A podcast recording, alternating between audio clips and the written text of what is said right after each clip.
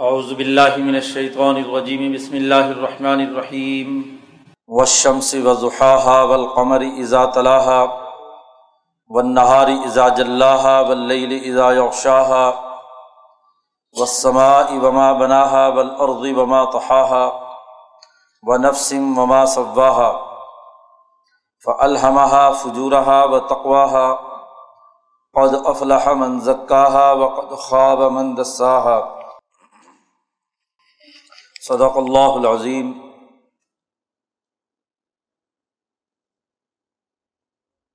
صورت الشمس سے صورت الناس تک قرآن حکیم کی یہ صورتیں، قرآن حکیم کے افکار و نظریات کی بنیادی فلاسفی کی نشاندہی کرتی ہے۔ پیچھے بتلایا گیا تھا کہ صورت قیامہ سے لے کر البلد تک کی صورتیں، عالمگیر، کائنات گیر، قیامت کو عنوان بنا کر قرآن حکیم نے اپنے انقلابی پروگرام کی وضاحت کی ہے۔ اب چونکہ قرآن حکیم کا مکمل فکر و عمل بیان ہو چکا ہے صورت فاتحہ سے لے کر البلد تک قرآن حکیم انسانی سوسائٹی میں جو اپنا فکر و عمل روب عمل لانا چاہتا ہے، اس کی تفصیلات بیان ہو چکی افکار واضح ہو چکے اور ان افکار کی بنیاد پر جو نظام وجود میں آنا ہے، اس کے بنیادی اثاثی امور بھی واضح کر دیے گئے۔ ان افکار کے پیچھے بنیادی فلسفہ کیا ہے؟ یہاں ان صورتوں میں قرآن حکیم نے اس فلسفے کی نشاندہی کی۔ فلسفے کا مطلب یہ ہوتا ہے کہ تمام مختلف و منتشر افکار کو کسی ایک مرکزی نقطے کے ساتھ مربوط کر کے سمجھا جائے۔ دنیا میں تین سطحیں ہوتی ہیں۔ سب سے پہلی سطح جس سے عام آدمی کا تعلق قائم ہوتا ہے، وہ عملی نظام کہ کسی کام کو عملی طور پر کیسے سر انجام دیا جائے۔ عملی طور پر کیا طریقہ ہوگا دوسری بنیادی چیز یہ ہے کہ یہ عمل کس فکر پر مبنی ہے، اس کی بنیادی سوچ کیا ہے۔ عملی نظام کا بنیادی فکر واضح کیا جاتا ہے۔ پھر مختلف شعبوں میں عملی نظام کے مختلف دائرے ہوتے ہیں، افکار متعین ہو جاتے ہیں۔ تمام شعبوں کے تمام افکار کا مرکزی فلسفہ کیا ہے؟ یہ تیسری بات ہوتی ہے۔ اس کو ایک مثال سے سمجھیے۔ آج ہمارے سامنے دو عملی نظام ہے حیات۔ ہے سرمایہ داری نظام اور سوشلزم۔ سرمایہ داری نظام میں سیاسی حوالے سے جمہوریت کے نام پر حکومتی اداروں کی تشکیل کا ایک کانسیپٹ ہے۔ فکر جس کی اساس پر یہ عملی نظام قائم ہے، بظاہر جمہوریت کا ہے۔ لیکن اس فکر کے پیچھے بنیادی فلاسفی کیا ہے؟ ایسے ہی ایک معاشی نظام ہے سرمایہ داری۔ سرمایہ داری کے اس معاشی نظام کے پیچھے ظلم و استحصال کا فکر کار فرما ہے۔ تو سرمایہ دارانہ جمہوریت، سرمایہ دارانہ معاشی نظام ان تمام افکار کا، عملی نظاموں کا مرکزی فلسفہ کیا ہے؟ سرمایہ داری نظام میں وہ سرمایہ ہے کہ تمام چیزوں میں اصل سرمایہ کو مرکزی حیثیت دے دی گئی۔ سرمایہ کے پھیلاؤ کے لیے ہی سیاسی نظام بنایا جاتا ہے۔ اور سرمایہ کے مفادات ہی کے لیے اقتصادی نظام بنایا جاتا ہے۔ سرمایہ کو ہی فروغ دینے کے لیے سماجی سسٹم تشکیل دیا جاتا ہے۔ گویا کہ سرمایہ وہ مرکزی نقطہ ہے، کیپیٹل، جس کے گرد تمام سیاسی، معاشی، عمرانی، سماجی افکار کار فرما ہے۔ اسی طریقے سے سوشلزم نے اس کے مقابلے پر محنت کو بنیاد بنایا۔ اور محنت کی اساس پر اس نے حکومتی نظام کے بارے میں یہ تصور دیا کہ مزدوروں کی آمریت قائم ہونی چاہیے۔ اور کی آمریت سیاسی نظام کے لیے اثاثی حیثیت رکھتی ہے۔ ایسے ہی معاشی نظام میں بھی اسی کو بنیاد بنایا جائے سرمایہ کے عمل دخل کو ختم کر کے یا تابے بنا کر محنت کو بالادستی کی حیثیت دی جائے گی۔ تو ہر دنیا کے نظام میں ایک عملی سسٹم ہوتا ہے۔ ایک اس کے پیچھے فکر کار فرما ہوتا ہے، نظریہ کار فرما ہوتا ہے۔ اس فکر اور نظریے کے پیچھے ایک فلسفہ کار فرما فلسفہ مرکزی حیثیت رکھتا ہے۔ فلسفے کا جو مرکز اور محور ہے، وہ تمام افکار کو مربوط بناتا ہے۔ اب دیکھنا یہ ہے کہ دنیا کی یہ تمام نظام ہے حیات۔ جو اس وقت انسانی زندگی میں ہے آج کل مروج ہے انہوں نے یہ تمام نظام ہے حیات کس کے لیے تشکیل دی ہے؟ انسانیت کے سامنے ایک سوال ہے، اہم ترین۔ کہ انسانی معاشرے کی تشکیل کیا سرمایہ کے مفادات کے لیے ہونی ہے؟ یا محض محنت کے لیے ہونی ہے؟ یا انسان کے لیے ہونی ہے؟ قرآن نے یہاں اس بات کا جائزہ لیا ہے۔ ہم اگر اس وقت جائزہ لیں تو دو انتہا پسندانہ گروپس فلسفے اور فکر کے حوالے سے ہمارے گرد و پیش میں پائے جاتے ہیں۔ اور دونوں کا دعویٰ یہ ہے کہ وہ انسانوں کو ترقی دینے کے لیے کام کر رہے ہیں۔ جتنے بھی مادی نظام ہے، حیات ہے، خواہ وہ سرمایہ داری ہو یا سوشلزم۔ انہوں نے انسان کا مطالعہ کیا اور انسانیت کے مطالعے کی اساس پر انسان کو ایک سوشل اینیمل قرار دیا۔ سماجی جانور۔ اور اس کی بھی کچھ اثاسیات ہیں۔ یورپین فلاسفی انسانیت کے بارے میں، سماج کی تشکیل کے بارے میں، جن بنیادی تصورات پر مشتمل ہے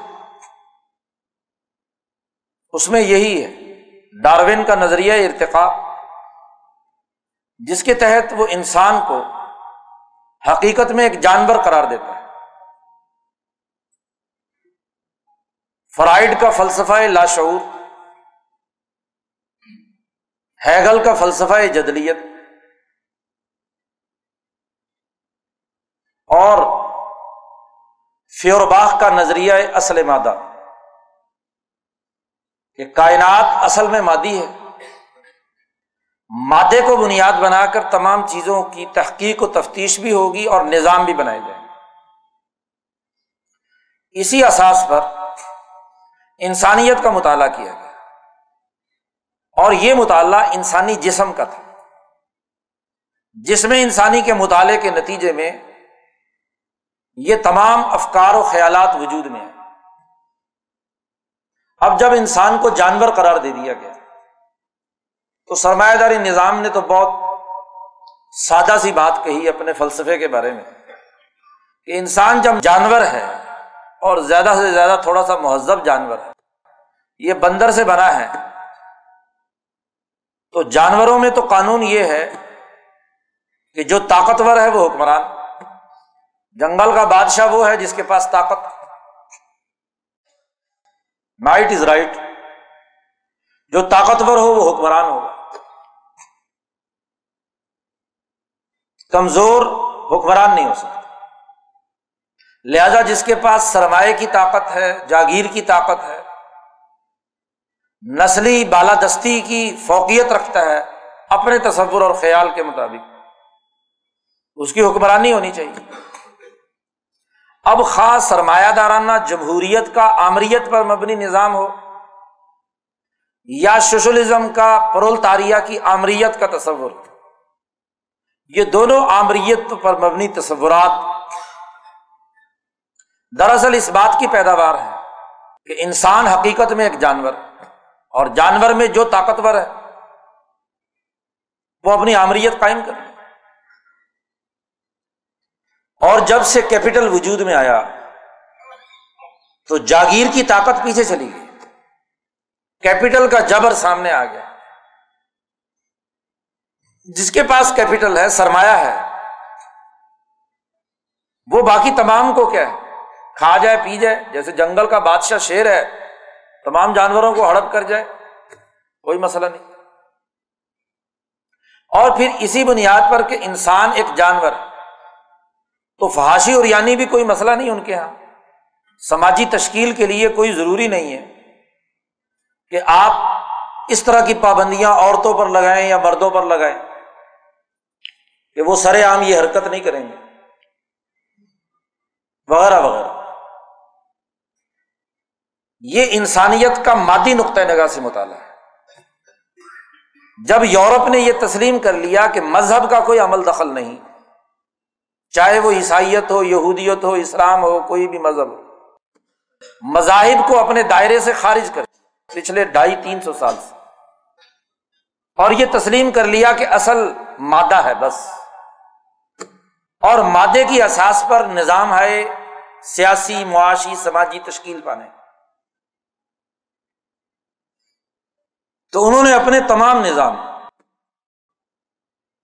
ہاؤس کا تعلق فیوڈلزم سے ہو، فیوڈلزم کے بعد مرکنٹائلزم سے ہو، مرکنٹائلزم کے بعد کیپٹلزم سے ہو، اور کیپٹلزم کے بعد سوشلزم سے ہو۔ یورپ نے اب تک دنیا کو یہ چار تحریکات متعارف کرائیں گے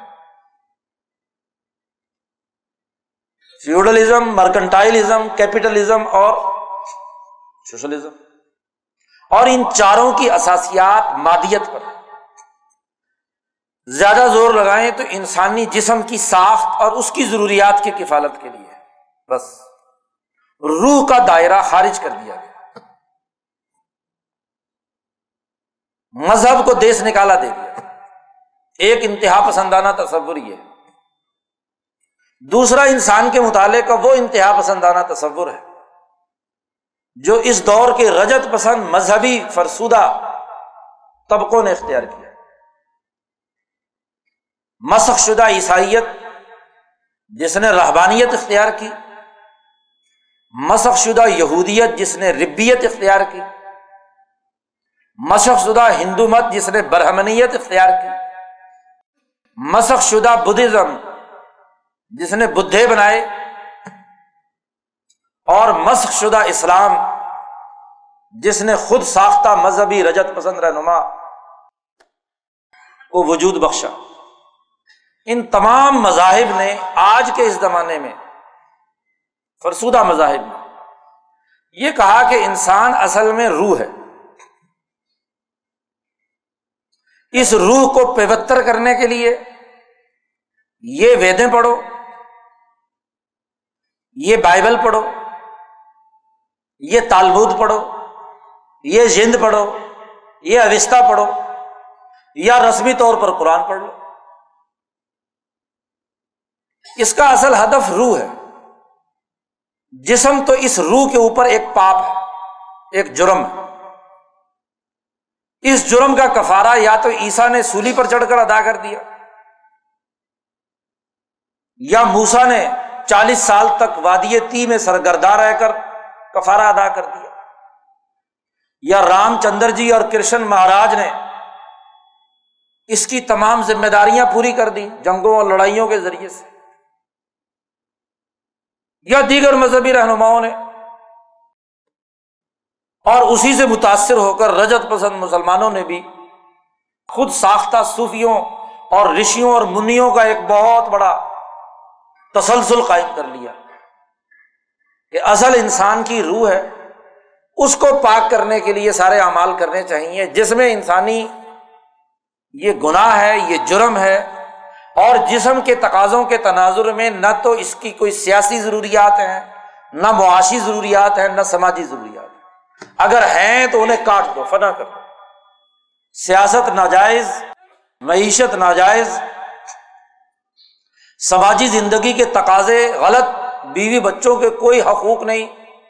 بس روح کی پاکیزگی کے لیے خود ساختہ اعمال و افکار کیے جائیں۔ انہوں نے صرف روح کو دیکھا کہ روح اللہ کے پاس سے آئی۔ اس کی روح کی ترقی کے لیے کیا ہونا چاہیے؟ بس۔ یہ دونوں انتہا پسندانہ تصورات آج یہ ان عنوانات سے ہیں۔ اور قرآن کے نزول سے پہلے اس دور کے عنوانات کے تحت رابانیت اس دور میں بھی موجود تھی۔ اور کیسر و کسرا کی ثفاقیت اور مادیت، ظلم و ستم کے سیاسی معاشی نظام اس دور میں بھی موجود تھے۔ یہ ہر دور میں دو انتہا پسندانہ تصورات رہے۔ اب دونوں کے تصورات اسی کی احساس پر وجود میں آئے۔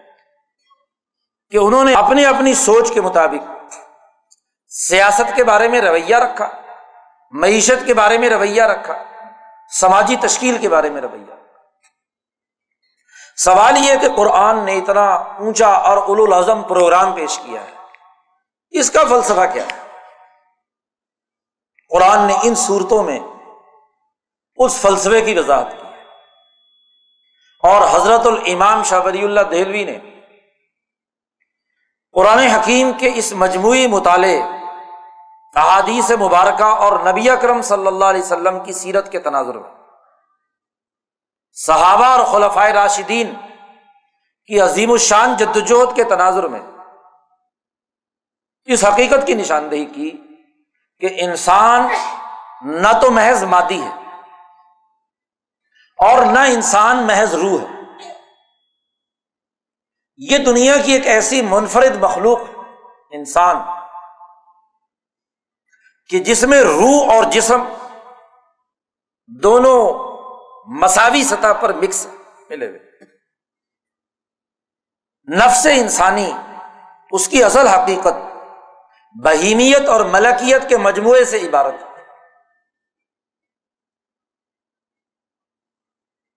اس انسان میں سے بہیمیت نکال دی جائے۔ تو روح اس دنیا میں رہنے کے قابل نہیں وہ جسم کے بغیر خالی روح اس دنیا میں نہیں رہ سکتی۔ اور اگر روح نکل جائے تو خالی جسم نہیں رہ سکتا۔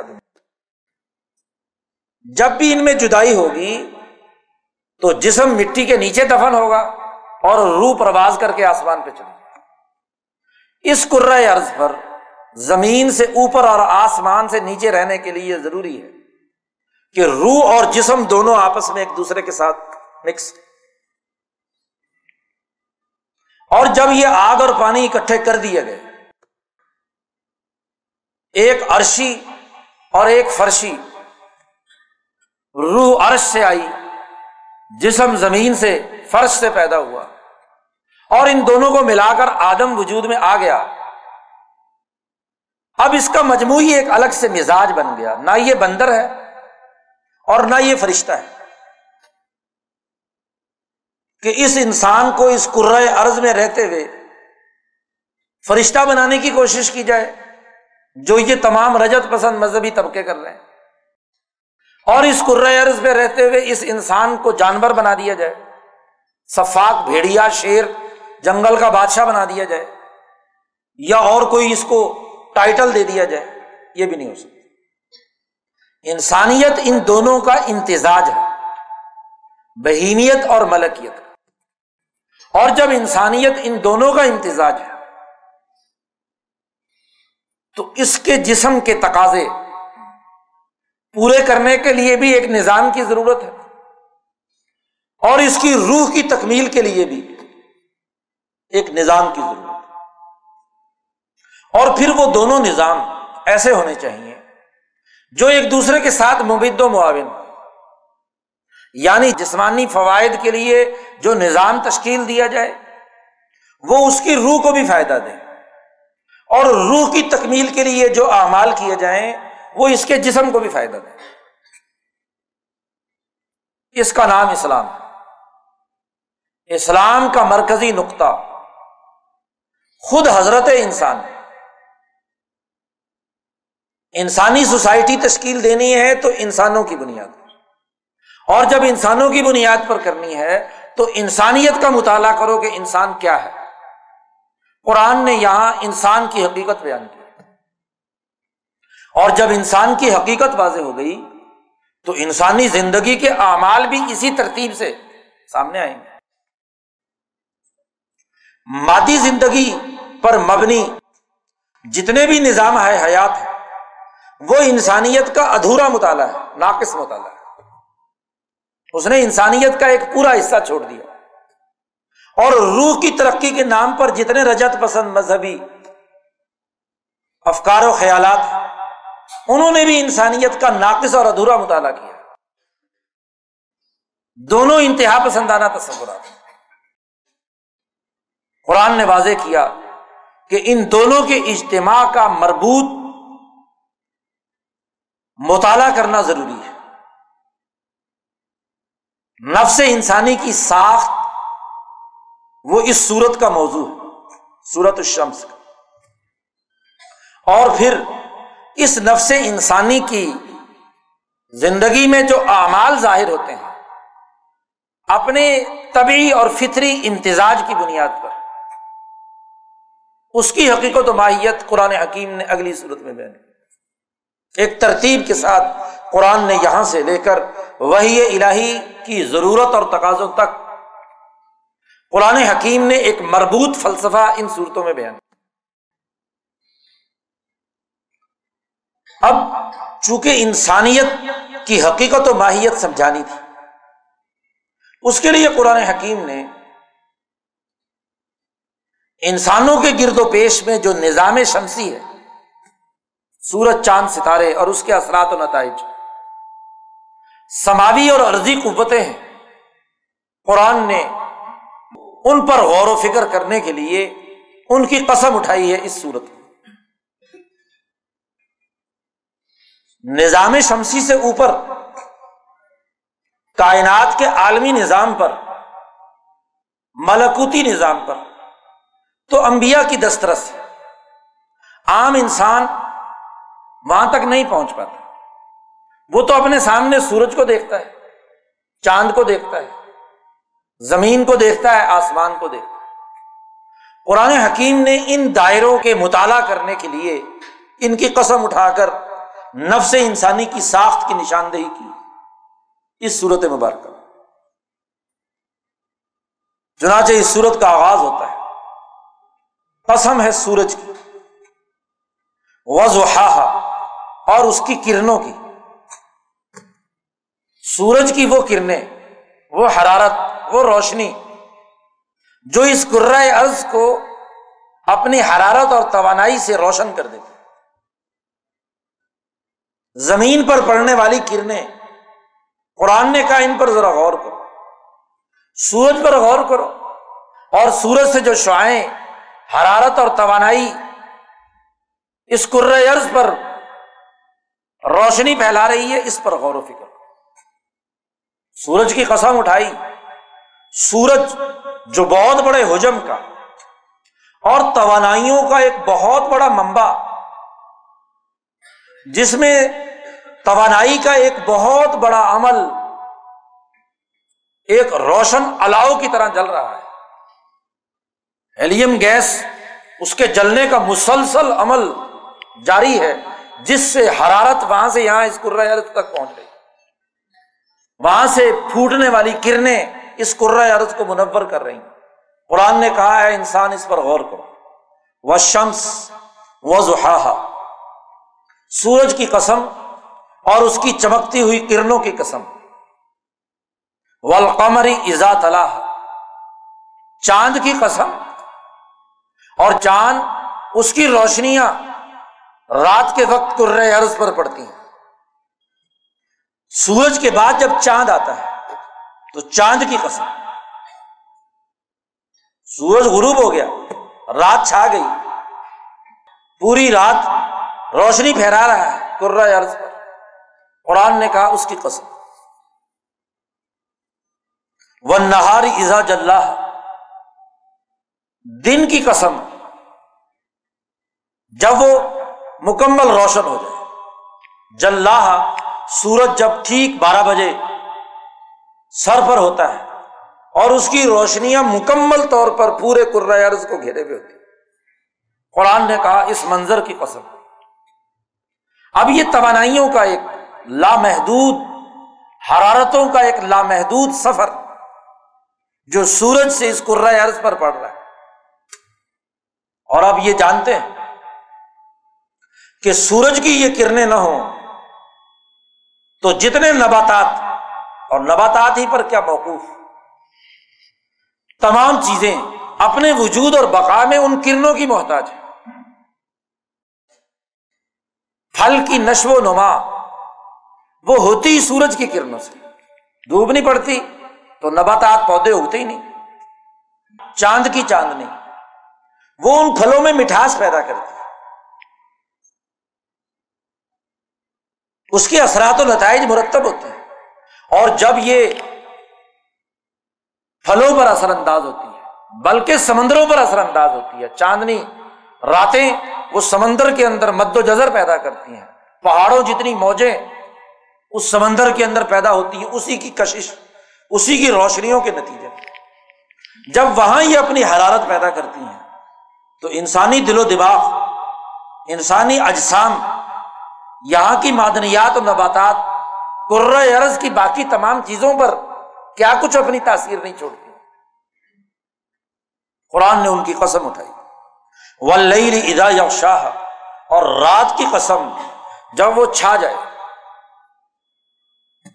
جیسے سورج کی روشنی اس عرض پر موجود چیزوں میں تحریک پیدا کرتی ہے، ایسے ہی اس تحریک کے بعد ایک ایسے لمحے کی بھی ضرورت ہے۔ جب یہ عرض سکون اور اطمینان کی حالت میں ان تمام توانائیوں کو جذب کرنے،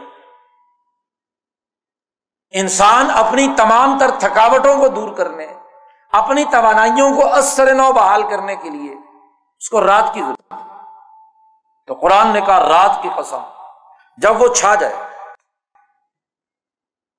ذرا مزید نظر وسیع کرو تھوڑی سی۔ وہ سبا آسمان کی قسم۔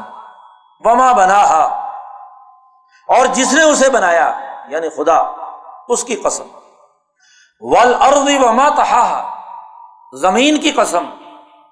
اور جس نے اسے اس کائنات کے اندر بچھایا ہے، تخلیق کیا ہے۔ تو قرآن حکیم نے آسمان کی قسم، زمین کی قسم، سورج کی قسم، رات کی قسم، دن کی قسم ان تمام چیزوں کی قسمیں اٹھائی اور قسم اٹھا کر انسان کی حقیقت بیان کر دی۔ دو مختلف دائرے ہیں۔ ایک سماوی، فلکیاتی اور ملکوتی اور ایک عرضی اور زمین سے متعلق جتنے بھی اشیاء اور ان کے تعلقات ہیں ان کے۔ ان دو دائروں کے نتیجے میں ایک انسان وجود میں آیا۔ ونف سنگھ وما سواہ۔ نفس انسانی کی ہم نے تخلیق کی اور اس نفس کی بھی قسم۔ یہ انسانی نفس ان دو توانائیوں کا مجموعہ ہے۔ وما سواہ۔ اور وہ ذات جس نے اس نفس کو بنایا، تخلیق کیا، درست کیا۔ یعنی اس میں ملکیت اور بہیمیت۔ ان دونوں کے امتزاج سے۔ یہ انسان وجود پذیر ہوا۔ پیچھے صورت فاتر میں گفتگو کی گئی تھی۔ کہ فطرت انسانی کی تخلیق، انسانیت کے چار بنیادی پرتوں کی اساس پر۔ بدل نسمہ، روح حقیقی اور اس میں موجود حجر بہت روح حقیقی اور روح ملاکوتی جب ملتی ہے بہیمیت اور ملکیت کا ملاپ۔ اس سے نفس ناطقہ وجود میں آتا ہے، نفس۔ اور انسان نام اس نفس کا۔ وہ نفس اس کا ایک ظاہری پہلو ہے، جو اس کے بدن تک اثر انداز ہوتا ہے۔ اور ایک اس کا باطنی پہلو ہے، جو روح ملکوتی کے ساتھ، عرش کے ساتھ اپنا ربط رکھتا ہے۔ ان دونوں کے ملاپ سے ہم نے وجود بخشا اس انسان اس انسان کی قسم۔ قرآن نے انسان کے نفس پر غور و فکر کی دعوت دی۔ ونف مما صبا ان تمام قصبوں کے بعد قرآن نے کہا، نہ صرف ابھی نفس انسانی کی تخلیق کا ذکر نہیں، ابھی آگے چل رہی ہے قسم۔ ف فجورہ و تقوا اس نفس انسانی میں دو طاقتیں دو صلاحیتیں۔ ایک فجور کی اور ایک تقوا کی۔ دونوں صلاحیتیں۔ عرضی قوتوں سے جو چیز بہیمیت کی شکل میں آئی، جو دراصل بہیمیت کا نمائندہ ہے۔ یہ بہیمیت اس کے اندر یہ صلاحیت و استعداد ہے۔ اپنے ماضی کی وجہ سے، اپنے ارتقائی مرکز کی وجہ سے، کہ یہ ہر قانون کو توڑنے، خلاف ورزی کرنے کی صلاحیت رکھتا ہے۔ ایسے ہی اپنی روح ملاکوتی کے تقاضے سے۔ اس کے اندر یہ صلاحیت بھی ہے کہ یہ عدل و انصاف قائم کرنے تقوا کی احساس پر زندگی بسر کرنے انسانی سوسائٹی کو ترقی دینے کے لیے کردار ادا کر اب چونکہ یہ انسانی نفس دو طاقتوں سے مرکب ہے، دو چیزوں کا امتزاج ہے، اس لیے اس میں صلاحیتیں دونوں ہیں۔ یعنی یہ انسان اس کی ساخت ایسی ہے کہ اگر یہ درندہ بننا چاہے تو درندہ بھی بن سکتا ہے۔ اور اگر یہ فرشتہ بننا چاہے تو فرشتہ بھی بن سکتا ہے۔ حقیقت میں نہیں، فرشتوں کیسے اخلاق کا ہم حقیقت میں جانور نہیں، جانوروں کیسے اخلاق کا ہم دونوں طرح کی اس میں صلاحیت ہے۔ جانور اس میں ایک ہی طرح کی صلاحیت ہے۔ وہ جانور جانور ہی بن سکتا ہے۔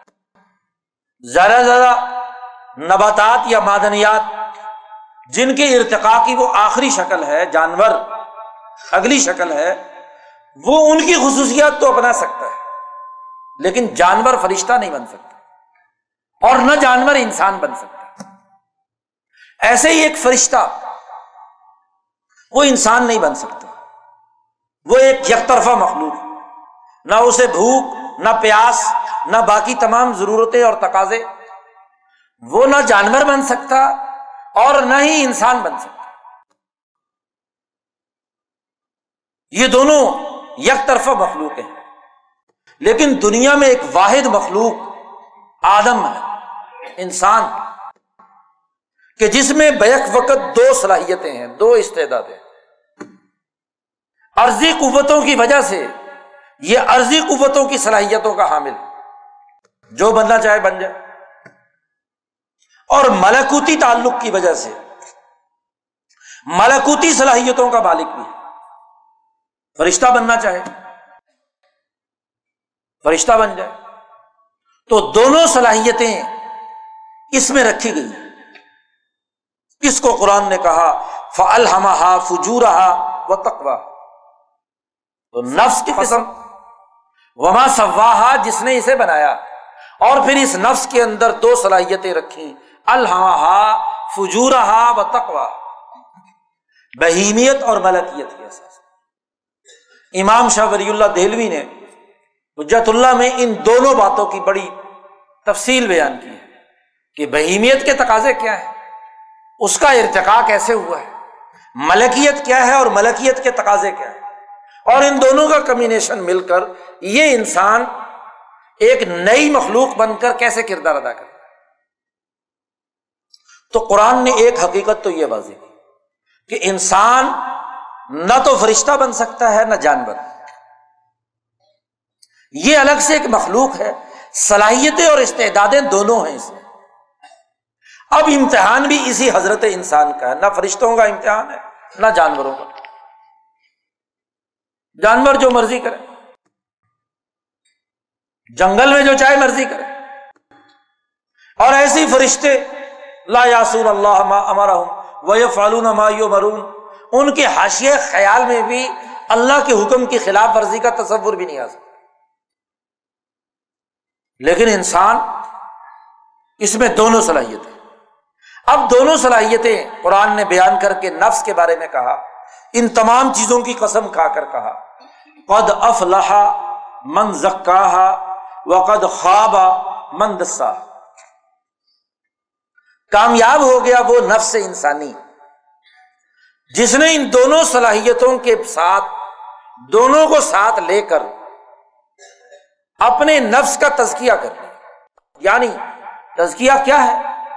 کہ اپنے جسم کے تمام ضروریات اور تقاضوں اور اپنی روح کے تمام ضروریات اور تقاضوں کو مجموعی طور پر ایسے پورا کیا کہ دونوں ترقی کے راستے پر گامزن ہو اسی لیے امام شاہ بری اللہ دہلوی فرماتے ہیں کہ اس کی بہیمیت اس کو بھی ایک غذا کی ضرورت ہے۔ اور وہ غذا ارتفاقات کا وہ نظام ہے۔ سیاسی، معاشی، سماجی۔ کہ جس کے ذریعے سے یہ نفس انسانی اس دنیا میں سہولت کی، امن کی، خوشحالی کی، ترقی کی زندگی بسر۔ یہ اس کی بہیمیت کی غذا ایسے ہی اس کی روح کی بھی ایک غذا ہے۔ اور روح کی غذا یہ ہے کہ وہ ایسے اخلاق اپنائے، چار بنیادی اخلاق تہارت اخبات سماہت اور عدالت۔ کئی دفعہ پیچھے بیان ہو چکا۔ یہ اس کی روح کی تکمیل کے چار اخلاق اور پھر یہ اخلاق اور ارتفاقات آپس میں مل کر مجموعی طور پر ایک نتیجہ پیدا کرتے ہر وہ ارتفاق جو اخلاقیات سے آ رہی ہو، وہ دراصل ارتفاق نہیں، سہولت نہیں۔ ہر وہ اخلاق جو ارتفاقات سے آ رہی ہو، وہ دراصل اخلاق نہیں۔ خلق خلق تبھی بنتا ہے جب وہ ارتفاق پیدا کرنے کا ذریعہ بنے۔ اور ارتفاق ارتفاق تب بنتا ہے جب وہ کسی نہ کسی خلق کے احساس پر۔ کیوں؟ اس لیے کہ جیسے جسم اور روح میں تفریق اور جدائی نہیں پیدا کی جا سکتی، ایسے ہی جسم کے تقاضوں کی تکمیل کے لیے جو ارتفاقات اور روح کی تکمیل کے لیے جو اخلاق ہیں، ان میں بھی جدائی نہیں۔ خلق دراصل وہ بنیادی اقدار جس کی اساس پر عملی نظام وجود میں آتا ہے۔ اور ارتفاقات وہ عملی نظام ہے جو اقدار پر مبنی ہے کسی سوسائٹی میں سے قانون اور قانون کی بنیادی اقدار ختم کر دی جائے تو عملی نظام کچھ بھی نہیں۔ اور سوسائٹی میں سے عملی چیزیں ختم کر دی جائیں تو اقدار کچھ نہیں۔ اقدار ہوتی ہی وہ ہیں ویلیوز سوسائٹی کی ہوتی ہی وہ ہیں، جن کا عملی سسٹم بھی موجود ہو، سیاسی معاشی میں۔ تو یہ آپس میں ایک دوسرے کے ساتھ بربوط تو قرآن نے کہا، قد افلاح من زکا صرف وہ انسان کامیاب ہوگا جس نے اپنے نفس کا تزکیہ کر لیا۔ یہ تزکیہ اس کے اندر یہ صلاحیت و استعداد پیدا کرے گا کہ وہ بیک وقت اخلاق اربا اور ارتفاقات اربا کو اپنے یعنی بین الاقوامی سطح کا سیاسی، معاشی، سماجی نظام عدالت کے اعلیٰ ترین خلق کے احساس پر سوسائٹی میں قائم یہ تزکیہ ہے۔ صوفیہ کی تمام محنتیں، مجددین اور یا اللہ کی تمام کابشیں محدثین و مفسرین اور فقہا کی تمام جدوجہد اور کوشش، وہ انسانی زندگی کے اخلاق کو درست کرنے اور ان کے لیے بہترین ارتفاقات پیدا کرنے سے عبادت۔ یہی تزکیہ ہے، یہی تربیت۔ یہ انسانیت کا مجموعی مطالعہ ہے۔ اور وقت خواب مند ساہا تباہ رسوا ہو گئے وہ لوگ جنہوں نے اپنے اس نفس کو دھسا دیا۔ دھسا دیا، خراب کر لیا۔ یعنی اس نے اپنے ارتفاقات پورے نہیں کیے۔ سیاست میں ذلیل معاشیات میں بھوک و افلاس کا حامل، سماجی زندگی میں انتشار کا شکار اور روح وہ بنیادی اخلاق سے آ رہی تہارت پاکیزگی سماعت نفس اور عدل کا خلق اس کے اندر سے غائب۔ تو وہ نفس انسانی تباہ و برباد خواب مندسا قرآن حکیم نے چند جملوں میں اپنا مرکزی فلسفہ اور اس کی بنیادی اثاسیات کی نشاندہی کری اور وہ دراصل نفس انسانی افلاح فلاح بقا کے معنی میں ہے کہ باقی رہے گا وہ انسان۔ سورت البقرہ میں نے عرض کیا تھا۔ المفلحون کی شرم اور یہ بقا تبھی ہے کہ جب وہ اپنے نفس کی تمام مجموعی طور پر حفاظت کرے اپنی بہیمیت اور ملکیت کسی ایک طرف کا بنے گا تو نقصان ہے۔ اسی لیے امام شاہ ولی اللہ نے حجت اللہ میں ایک بڑی اہم بات لکھی کہ آخری زمانے میں انسانیت کے لیے دو بڑے فتنے پیدا ہوں احادیث کے تناظر میں۔ شاہ صاحب نے بہت سی احادیث نقل کرنے کے بعد ان دو فتنوں کی نشاندہی کی۔ ایک تو یہ، فطرتن مستطیرتن۔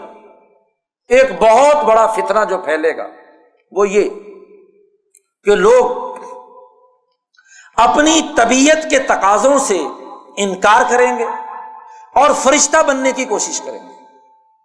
ملکیت کے تقاضوں کی طرف جائیں گے۔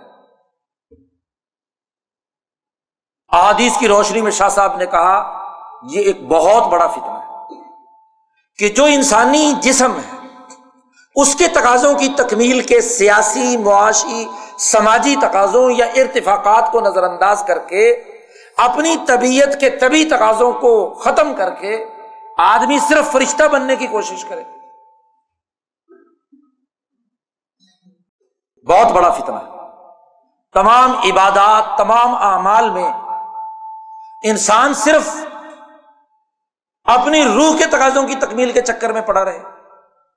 اور باقی تمام جسمانی تقاضوں، سیاسی، معاشی، عمرانی تقاضوں کو نظر انداز کرے فطرت المستطیرت اور دوسرا بڑا فتنہ آخری زمانے میں یہ ہوگا کہ لوگ ایسے ہوں گے جو صرف اور صرف مادی اور حیوانی تقاضوں کی تکمیل کے لیے تو کام کریں گے، اور روح کے تقاضوں کو سرے سے نظر انداز کرتے یہ دوسرا انتہا پسندانہ فتنہ ہو شاہ صاحب نے فرمایا، حضور کی آمد سے پہلے تو یہ فتنے تھوڑے تھوڑے علاقوں اور قبائل اور اقوام میں پیدا ہوئے۔ اور جب آخری زمانہ آئے گا، تو بین الاقوامی سطح پر یہ فتنے کھڑے ہوں گے۔ انٹرنیشنل تحریکیں ہوں گی مذہب کے نام پر، جو لوگوں کو ناکارا بنانے کے لیے کام کریں گی، کہ سیاست، معیشت، اس کا دین سے کوئی تعلق نہیں۔ مذہب کے دائرے سے خارج۔ مذہب نام چند اخلاقیات کا ہے۔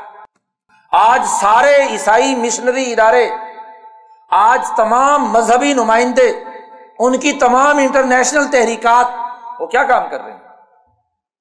روح کے تقاضوں کے نام پر صرف وظائف بیان کرنے اور سیاسی معاشی سماجی تقاضوں کے مطابق جو قرآن تعلیمات ہیں، اس کو عمل میں آنے سے رکاوٹ میں روحانیت کے نام پر لوگوں کو بے وقوف بنا رہے عالمی روحانی تنظیمیں بنی ہوئی ہیں۔ مراقبہ حال وجود میں آئے ہوئے ہیں۔ جادو نگری آباد کی ہوئی ہے، جس کے اندر دل کو حرکت دینے، یہیں بیٹھے بیٹھے مکے مدینے پہنچانے ڈرامے بازی کے بہت سارے پہلو ہیں اور سیاست کا انکار کریں گے، معیشت کا انکار کریں گے، انسانی جسم کے تقاضوں کی تکمیل کا انکار کریں گے۔ مسبرزم کے نام پر، جادو نگری کے نام پر لوگوں کو بے وقوف بنائیں گے۔ یہ فطرت المستطیرت اور دوسرا بڑا فتنہ، ان ظالم اور صفاق انسانیت دشمن، مادی نظام قائم کرنے والوں کا۔ کہ جو اپنی سیاست و معیشت، تہذیب و کلچر سے روح اور مذہب کے تمام تقاضوں کا انکار کرتے ہیں تو یہی تو دو فتنے ہیں۔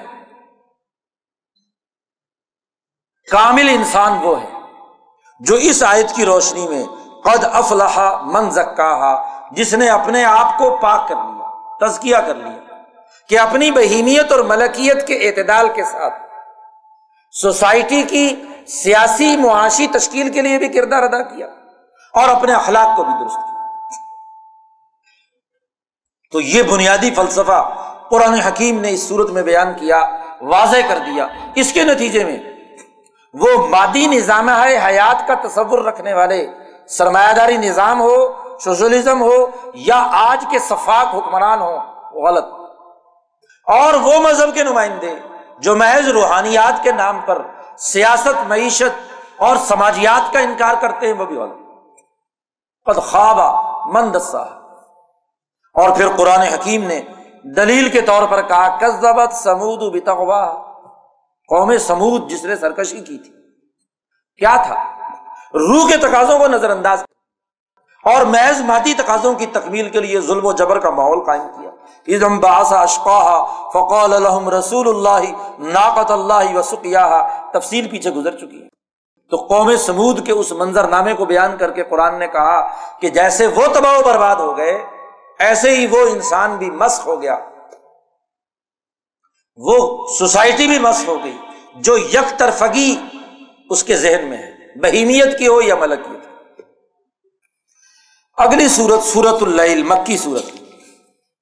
اس سورت کا بنیادی موضوع یہ ہے کہ جس انسان کے بارے میں کہا گیا تھا کہ الحمہ فجور و تقوا تو یہ فجور کی علامتیں کیا ہیں؟ کون کون سی بنیادی چیزیں فجور سے تعلق رکھتی ہیں؟ اور کون کون سی چیزیں تقوا سے تعلق رکھتی ہیں؟ یعنی بہیمیت اور ملکیت کے مجموعے سے یہ نفس انسانی تقوا کے کن امور کو سر انجام دے گا۔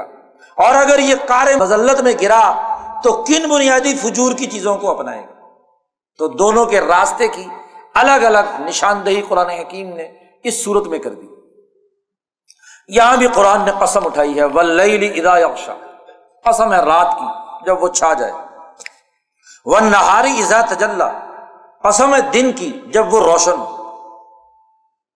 قرآن نے اس نفس انسانی کے یہاں دو جو اجزاء ہیں، دو صنفیں ہیں، ان کا بھی ذکر کیا۔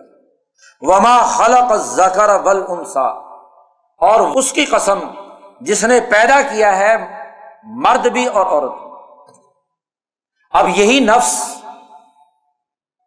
جو اللہ نے بہیمیت اور ملکیت کے مجموعے سے بنایا، اس کی آگے دو شاخیں ہیں۔ اگر اس پر مردانہ ہارمونز غالب ہوں، تو مرد زنانہ ہارمونز غالب ہوں۔ تو عورت، اسی لیے قرآن نے پیچھے سورت النساء میں کہا کہ ہم نے تمہیں پیدا کیا ایک نفس سے خالہ کا کم من نفس واحدہ۔ اور اسی ایک نفس سے پیدا کیا من زوجہا، اس کی بیوی کو بھی پیدا کیا۔ خالہ کا منہا زوجہ تو ایک ہی نفس کے دو پہلو ہیں، دو شاخیں۔ قرآن نے کہا، چاہے مرد ہو یا عورت، اس نفس انسانی کے کام کرنے کے دو راستے ان نسا یقم جواب قسم۔ ان تمام کی قسمیں اٹھا کر کہا، ان نسا یقم لشتا۔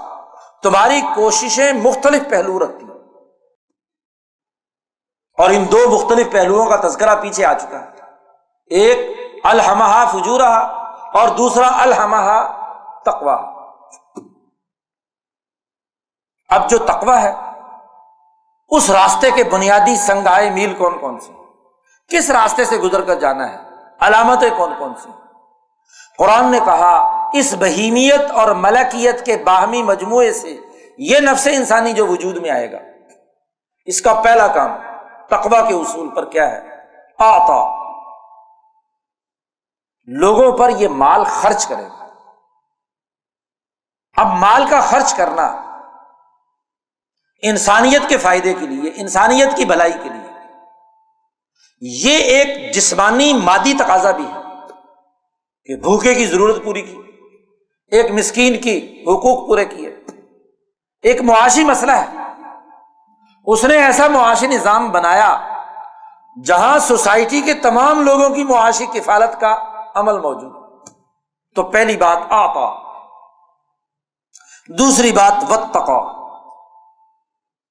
تقوا یعنی عدل و انصاف کا نظام قائم کیا۔ سیاست کی بنیاد بدلا دی۔ اور وہ سد قبل حسن اور تیسری بات یہ کہ وہ ہر نیکی اور اچھی بات کی تصدیق کرتا ہے۔ گویا کہ اس کا فکر ہر عمدہ اور اچھی بات کو قبول کرنے کا، اس کا سیاسی نظام عدل کی اساس پر، اس کا معاشی نظام انسانوں پر مال خرچ کرنے کی اساس سوسائٹی کی تشکیل کی تین چیزیں ہوتی ہیں۔ آج تک ماہرین سماجیات نے انسانی معاشروں کی تشکیل کے لیے جو بنیادی امور دریافت کیے ہیں، وہ یہی ہیں۔ ایک سوسائٹی کا فکر ہوتا ہے، ایک اس فکر پر اس کا سیاسی نظام، اور پھر اس سیاسی نظام کے لیے ایک معاشی نظام۔ تو قرآن نے معاشیات سے بات شروع کی کہ جو کامیاب انسان ہے جس کے بارے میں قرآن نے کہا، قد افلاح من تزکا۔ جس نے اپنا تزکیہ کر لیا، وہ کامیاب ہے۔ تو تزکیہ کرنے والے کا بنیادی اعمال کیا ہے انسانی فائدے کے لیے وہ مال خرچ کرے۔ عدل و انصاف قائم کر کے، اس کے سسٹم کو قائم کر کے اللہ کی رضا کے لیے کردار ادا کرے۔ بتقا اس کی تشریح کئی دفعہ حضرت پیران پیر شیخ عبد القادر جیلانی کے حوالے سے گزر چکی۔ اور وہ سد قبل اور ہر اچھی بات سوسائٹی کے فائدے کی بات اس کی تصدیق کرے۔ یہ تین باتیں جس نفس سے انسانی میں پائی جائیں گی، جس انسان میں پائی جائیں گی فسن یس لل یسرا ہم اس کے لیے آسانیاں پیدا کریں اور وہ جو حدیث میں آتا ہے کہ ان اعلی اخلاق کے حامل سب سے اونچے انسان نبی اکرم صلی اللہ علیہ وسلم کے بعد ابو بکر صدیق ہیں۔ چنانچہ اس آیت کے ذمن میں مفسرین نے یہاں حضرت ابو بکر صدیق کی مثال دی ہے کہ وہ انسانیت کے فائدے کے لیے مال خرچ کرتے ہیں تقوا کے اعلیٰ معیار پر اور اسی کے ساتھ ساتھ ہر اچھی بات کی تصدیق کرتے ہیں۔ اس لیے تو وہ صدیق ہے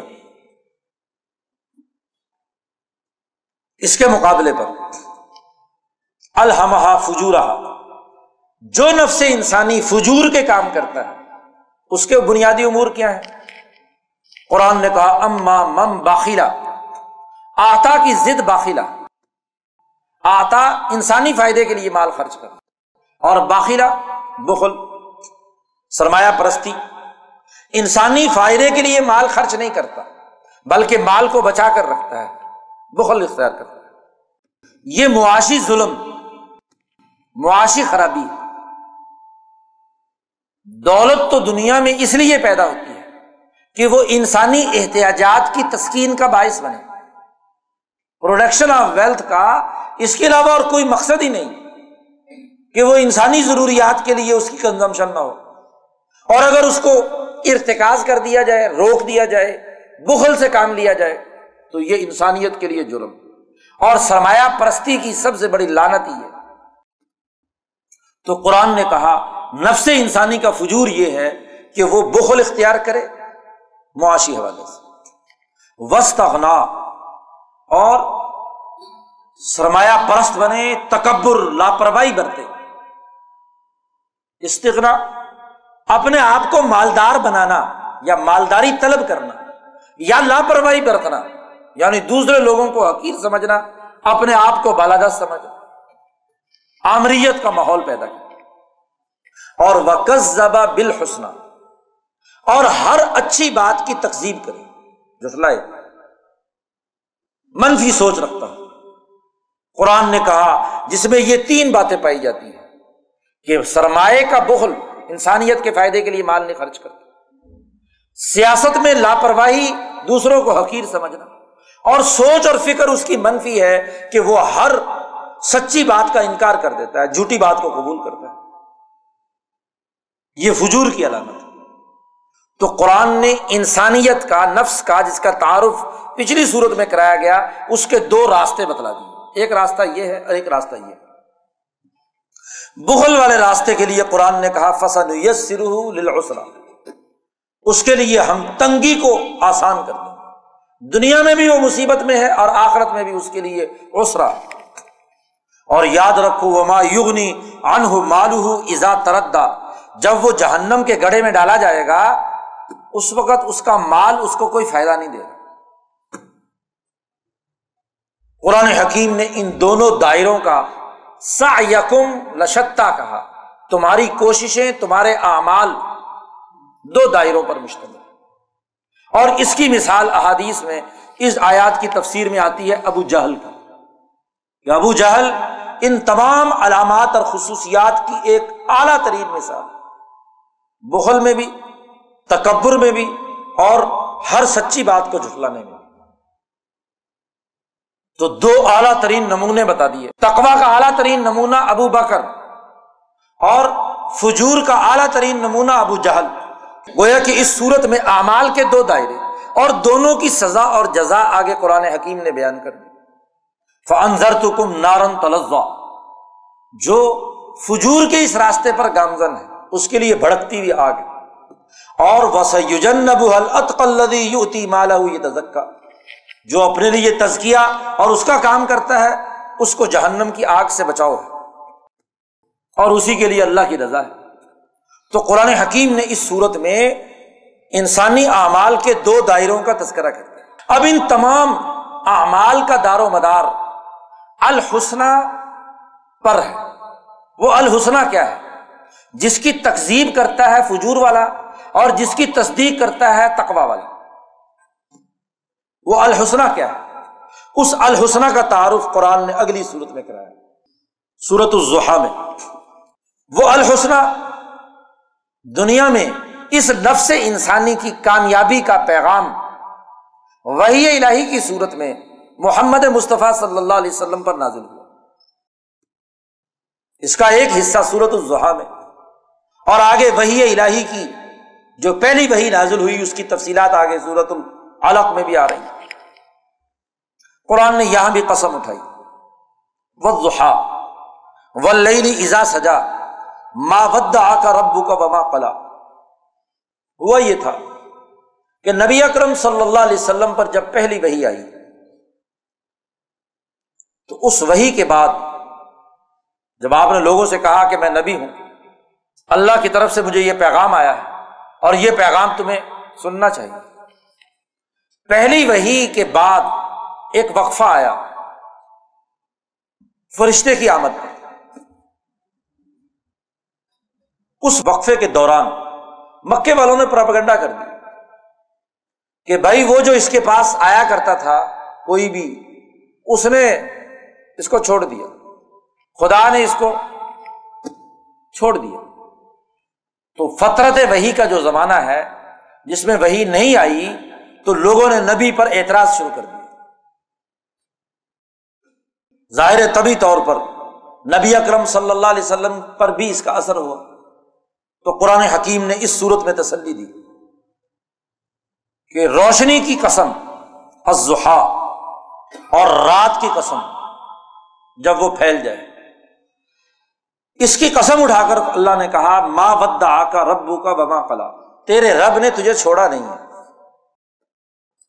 آپ کو نظر انداز نہیں کیا، یہ آیات مبارکہ نازل آپ کا معاملہ تو یہ ہے کہ ولل آخرا خیر اللہ کا من اللہ آپ کا تو ہر آنے والا دن گزرنے والے دن سے بہتر ہوگا۔ کیوں؟ کہ آپ نے جو راستہ اختیار کیا ہے الحسنہ کا۔ تقوا کا، آتا و تقا و سد قبل حسنہ کا۔ اس راستے میں ترقی ہی ترقی ہے۔ دیکھو جب دو راستوں میں سے کوئی ایک راستہ اختیار کر لیا جائے، تو آدمی جب اس راستے پر جتنا چلے گا، اتنا ہی آنے والا دن اس کے لیے بہتر ہوگا گزرنے والے دن۔ ترقی کی اگلی منازل طے کرتا جائے گا۔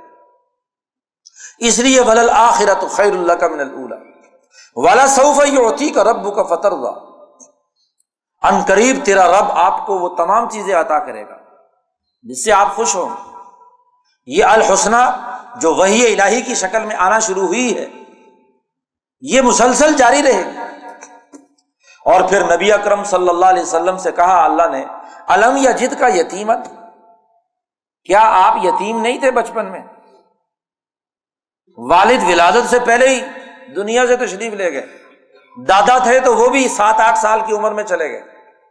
فآوا ہم نے آپ کو ٹکانا دیا۔ آپ کی پرورش کی، نشو و نما آپ کی کی۔ اور وبا جدا کا دولن فہدا۔ آپ انتہائی پریشان اور سرگرداں تھے۔ ہم نے آپ کو ہدایت دی، راستہ بدلا۔ مولانا عبید اللہ سندھی نے بھی اس کی بڑی اچھی تشریح کی۔ عام طور پر مفسرین یا مختلف ترجمے اور مختلف تصورات یہاں پر بیان کرتے ہیں۔ مولانا سندھی نے بڑی خوب بات کی۔ مولانا سندھی نے کہا، دیکھو، بات یہ ہے کہ نبی اکرم صلی اللہ علیہ وسلم پر وہی نازل ہوئی ہے چالیس سال کی عمر۔ بارہ ربیع الاول کو آپ کی ولادت ہوتی ہے۔ پانچ سو ستر عیسوی میں۔ اور ٹھیک چالیس سال کے بعد، ربیع الاول ہی کے مہینے میں، حضور اقدس صلی اللہ علیہ وسلم مکہ مکرمہ سے چل کر غار ہیرا میں تنہائی اور خلبت اختیار کرنے کے لیے تشریف لے جاتے رہے۔ اور حضرت عائشہ فرماتی ہیں، جیسا کہ بخاری کی حدیث میں ہے کہ حضور صلی اللہ علیہ وسلم کو اس ربیع الاول کے مہینے سے ہی سچے خواب نظر آنا شروع ہو گئے تھے۔ جو کچھ رات کو دیکھتے، وہ دن میں ان کے سامنے ہوتا تھا۔ یعنی آپ کی روح کا ربط مالا اعلی کے ساتھ ربیع الاول کے مہینے میں ہی شروع ہو گیا تھا۔ اور چھ مہینے غار ہیرا کی یہ تنہائی، جس میں حضور نے غار ہیرا میں ایسی جگہ پر بیٹھ کر جہاں سے خانہ کعبہ صاف نظر آتا تھا آپ نے جو توجہ مرتکز کی اس مالا اعلی اور اللہ کی ذات کی طرف، اس کے نتیجے میں رمضان المبارک کے مہینے میں چھ مہینے بعد قرآن کا نزول شروع حضور اقدس صلی اللہ علیہ وسلم سولہ سترہ سال کے تھے کہ جب آپ نے گرد و پیش کے ماحول کا جائزہ لینا شروع کیا۔ اور آپ جانتے ہیں کہ آپ کی سیرت کا قبل از نبوت جو اہم ترین واقعہ ہے وہ حلف الفضول کا ہے۔ وہ معاہدہ جو بہت سارے فضلوں نے مل کر کیا۔ اس لیے اس کو کہتے ہیں حلف الفضول۔ اور یہ اس لیے کہتے ہیں کہ مولانا آزاد نے فضول کا ترجمہ کیا ہے الحقوق۔ مولانا ابو الکلام آزاد الفضول کا ترجمہ کیا ہے الحقوق۔ حلف الحقوق یعنی حقوق انسانیت کا معاہدہ۔ حقوق انسانیت کا معاہدہ۔ یہ وہ معاہدہ ہے جس میں نبی اکرم صلی اللہ علیہ وسلم شریک اس معاہدے میں حضور نے یہ بات طے کرائی کہ کوئی ظالم کسی مظلوم پر ظلم نہیں کرے۔ اس کے الفاظ ہے بلّہ لنکون یدن واحدن مال مظلوم ظالم اللہ کی قسم، ہم سب مل کر ایک جماعت مظلوموں کے حق میں اور ظالم کے خلاف۔ تو سولہ سال کی عمر سے ہی حضور صلی اللہ علیہ وسلم مظلوموں کی مدد کرنے اور ظالموں کے خلاف کام کرنے کے لیے ہم وقت تیار رہتے تھے۔ اور اس معاہدے کے بعد تو حضور کا معمول یہ ہو گیا۔ مکہ میں جو مظلوم ہوتا، وہ حضور کا دروازہ کھٹکھٹاتا۔ اور آ کر حضور سے کہتا کہ ان ظالموں نے میرے ساتھ یہ ظلم کیا ہے۔ اور عام طور پر ظالم ابو جہل اتبا شہبہ، یہ بڑے بڑے سردار ہوتے تھے۔ تو حضور اس مظلوم کا ہاتھ پکڑتے، ابو جہل کے دروازے پر پہنچتے، دروازہ کھڑکڑاتے اس کو کہتے کہ اس کا حق ادا کرو۔ تو روایات میں آتا ہے کہ یہ بکے کے بڑے سردار چھپتے پھرتے تھے کہ کہیں راستے میں محمد نہ مل جائے۔ کیونکہ ایک تو صادق اور ایک امین اور پھر ہر مظلوم کی مدد کرنے کے لیے تیار۔ اور اس جوانی کے عرصے یعنی سولہ سال کی عمر سے لے کر چالیس سال کی عمر تک کا یہ چوبیس سالہ دور، اس کی حقیقت حضرت خدیجہ نے بھی واضح کر دی۔ جب پہلی وہی نازل ہوئی اور حضور صلی اللہ علیہ وسلم غار ہرا سے سیدھے خدیجہ کے پاس پہنچے، اپنی بیوی کے پاس، تو حضرت خدیجہ رضی اللہ تعالیٰ نے کیا کہا تھا؟ حضور نے فرمایا کہ مجھ پر ایک فرشتہ آیا ہے کہ مجھے بڑا ڈر ہے خشی تو اعلیٰ نفسی، مجھے اپنی جان کا خوف۔ تو خدیجہ نے کہا، واللہ اللہ ابدن اللہ کی قسم، اللہ آپ کو کبھی رسوا نہیں کرے گا۔ اس لیے کہ آپ آپ تحمل القل و تقسیب المعدوم و تقرر ضعیف و توعین والا نوائب الحق۔ آپ تو جو کما نہیں سکتے ان کو کما کر کھلاتے ہیں۔ جو مسافر آتے ہیں ان کی خدمت کرتے ہیں۔ جو مظلوم ہے ان کی مدد کرتے ہیں۔ لوگوں کی جائز ضروریات کو پورا کرنے کے لیے آپ ان کے کام آتے ہیں۔ تو آپ کو اللہ کیسے رسوا کرے؟ گویا کہ چوبیس سال مسلسل مکے کے سرداروں کے ظلم کے خلاف آواز بلند کر رہے ہیں۔ حضور صلی اللہ علیہ وسلم۔ لیکن اس پورے عرصے میں مولانا سندھی کہتے ہیں کہ حضور اقدس صلی اللہ علیہ وسلم اگرچہ اس معاہدے کے تحت مظلوموں کی مدد تو کرتے تھے، ظالم ظلم کرتے رہتے تھے اور مظلوموں کی مدد حضور کر رہے ہیں۔ لیکن یہ مسئلے کا کوئی مستقل حل نہیں۔ کہ ظالم نظام ظلم کرتا رہے اور کوئی اللہ کا نیک بندہ ان مظلوموں کو سنبھالتا رہے۔ اس سے تو ظالموں کو اور زیادہ ہلہ شیری ملتی تھی کہ چلو ہمارے ظلم کے بعد کوئی نہ کوئی تو سنبھالنے والا ہے۔ تو حضور صلی اللہ علیہ وسلم اس حوالے سے مسلسل غور و فکر کرتے تھے کہ اس کا کوئی مستقل حل نکلنا چاہیے، کہ اس ظلم کا راستہ مستقل طور پر رکے اور مظلوموں کی مدد کا ایک مستقل نظام وجود میں ہے اس پر غور و فکر کرتے اس کو قرآن نے کہا ہے بابا جادہ کا دول کہ اللہ نے آپ کو سرگرداں اور پریشان پایا۔ آدمی کو جب ایک چیز کی لگن یا دھن پڑ جاتی ہے، تو وہ اس کام کے لیے ہر وقت پریشان رہتا ہے کہ بھائی یہ کام ہونا چاہیے اور اس کا کوئی نہ کوئی طریقہ سوچے اور غار ہیرا میں جانے اور غار ہیرا میں اللہ کی عبادت، اللہ کے ساتھ تعلق قائم کرنے اور اللہ سے مانگنے کا جو آپ کو یکسو اختیار کرنے کا جو عمل شروع ہوا، وہ بھی دراصل اسی لیے کے لیے تھا۔ کہ اللہ کو ایسا راستہ بتلا مجھے کہ جس کے ذریعے سے یہ مسئلہ حل ہو۔ یہ ہے بابا جادہ کا ضالن۔ ہم نے آپ کو سرگردہ پایا۔ راستے کی تلاش میں جو آدمی پریشان ہوتا ہے، اس کو ظالن کہا جاتا ہے۔ فہدا ہم نے آپ کو راستہ دکھا دیا۔ اور راستے کا حل سورت العلق ہے کہ سورت العلق میں اللہ نے واضح کر دیا، راستہ ایک ہی ہے۔ اس ظالم کی سرکشی کو قبول نہیں کرنا، یہ ظالم اگر اپنے ظلم سے باز نہ آیا تو اس کی پیشانی سے پکڑ کر اسے گھسیٹ لینا۔ ینتہی لنسفام بن ناسیہ زیادہ سے زیادہ یہی کرے گا نا کہ فل ید نہ دیا ہو کہ یہ اپنے جو دار الدوا کی جو سپا سلار اور فوج ہے، اس کو مقابلے پہ لائے گا۔ تو آپ اسے کہہ دیں کہ سند اس زبانیہ ہم بھی مقابلے پہ اپنے سیاسی پیادے، اپنی جماعت انقلابی کو سامنے لائیں گے۔ سند اس زبانیہ تو قرآن نے اس آیت میں وہی کی جو اہمیت ہے وہ واضح کی کہ نبی اکرم صلی اللہ علیہ وسلم کے سامنے یہ الحسنہ جس کے بارے میں پیچھے صدا کا اور قزب بالحسنہ دونوں گروہوں کا تذکرہ کرتے ہوئے کہا، اس الحسنہ کی حقیقت واضح کر دی کہ آپ جس الحسنہ کی تلاش کے لیے پریشان اور سرگرداں تھے، فہدا، ہم نے اس کی ہدایت آپ کو دے دی۔ اور وہ وجدہ کا آ فغنا تنگ دست تھے آپ، ہم نے آپ کو مالدار بنا دیا۔ حضرت خریجہ سے شادی ہوتی ہے۔ اور آپ کی جو معاشی مشکلات تھی وہ ساری کی ساری حل ہو گئی۔ اس لیے اب آپ کے پاس جو یہ الحسنہ آیا ہے، اب آپ ایسے کریں۔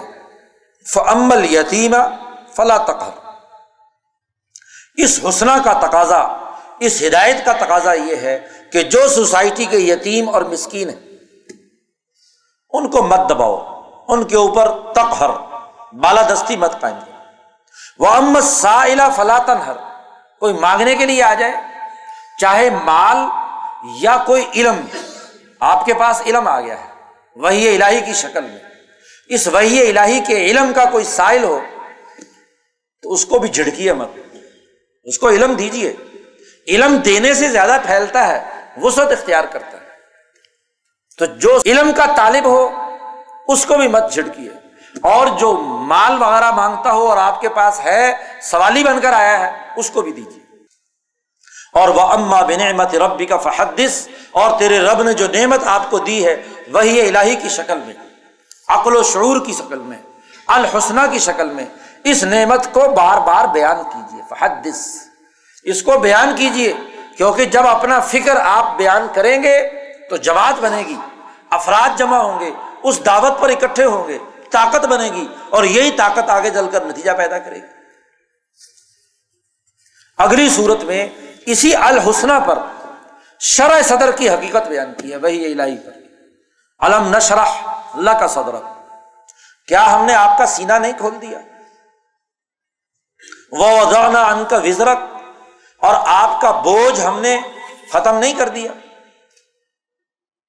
شرح صدر کئی دفعہ اس کی تشریح پیچھے بیان ہو چکی کہ اپنا جو ہدف اور نظریہ یا مقصد اس کو عمل میں لانے کی جو حکمت عملی ہے، دور تک اس حکمت عملی کی پلاننگ کر لینا اور اس کے مطابق اقدامات شروع کر دینا۔ یہ شرح صدر۔ تو حضور اقدس صلی اللہ علیہ وسلم کو جب یہ ہدف مل گیا کہ یتیم کو دھکے نہیں دینے اور سوال کرنے والے کے سوال کو جھڑکنا نہیں، اس کو علم بھی دینا، مال بھی دینا، ان کی ترقی کے لیے کام بھی کرنا ہے۔ اور وہ جو پہلی صورت میں کہہ دیا گیا علالت میں کہ ان تاغوتی اور سرکشی لوگوں کی بات نہیں ماننی ان کا مقابلہ کرنا ہے، سند زبانیہ اس کی پوری حکمت عملی آپ کے سامنے آ گئی تو شرح صدر ہو گیا۔ قرآن نے پیچھے کہا ہے افامن شرح اللہ صدر اسلامی فہو نور رب ہی جس کا سینہ اللہ نے کھول دیا اسلام کے لیے، تو وہ اپنے رب کی طرف سے نور اور روشنی پر۔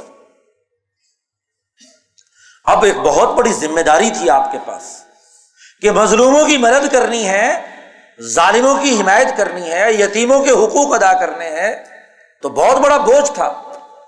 تو وزانہ ان کا ہم نے اسے دور کر دیا۔ وہ بوجھ کہ اللہ انقد و زہرک جس نے آپ کی کمر توڑ کر رکھ دی تھی۔ کمر جھکا دی تھی۔ اتنا بوجھ تھا آپ کی کمر پر۔ اور اسی شرح صدر کے نتیجے میں، آپ کی اس جدوجہد کے نتیجے میں رفا نا اللہ کا ذکر ہم نے آپ کا ذکر اور آپ کا نام بلند کر دیا۔ آپ کا ویسے بھی نام محمد جو حمد اور تعریف سے ہے، تعریف کیے ہوئے۔ اور ویسے بھی آپ کی اس جدوجہد اور کوشش، اس نے آپ کا نام دنیا میں اتنا روشن اور بلند کر دیا کہ تمام انسانوں سے زیادہ شہرت اس نام کو ہوگی۔ باقی رہی، جب انسان میں شرح صدر ہو جائے پلاننگ ہو جائے، کام کرنے کی ترتیب بن جائے، تو مشکلات تو آیا کرتی۔ ہیں مشکلات سے نہیں گھبرانا چاہیے۔ اگر ایک مشکل آتی ہے تو اس کے بعد آسانی بھی تو آتی ہے۔ فن العسری یسرن ہر مشکل کے ساتھ آسانی آتی ہے۔ ان مال عسری یسرن اور پھر مشکل کے بعد آسانی آتی ہے۔ مسلسل جب انسان سفر کرتا ہے، کام کرتا ہے، تو اس کے مراحل ہوتے ہیں۔ ایک مرحلہ پار کر کے اگلے مرحلے میں داخل ہوتے ہیں، تو ایک نئی مشکل سامنے آتی ہے۔ اس کو پار کر کے آگے آسانی پیدا ہوتی ہے۔ ایک وسیع اور وہاں سے پھر اگلے مرحلے اور اگلے مرحلے۔ اس لیے مشکلات سے گھبرانے کی ضرورت نہیں۔ ہے بس ایک کام کرو۔ فائدہ فرق تھا کام کے ایک مرحلے سے فارغ ہوں تو فن سب وہ الا ربی کا فرغب تو اٹھ کھڑے ہو، اپنے رب کی طرف رجوع کرو۔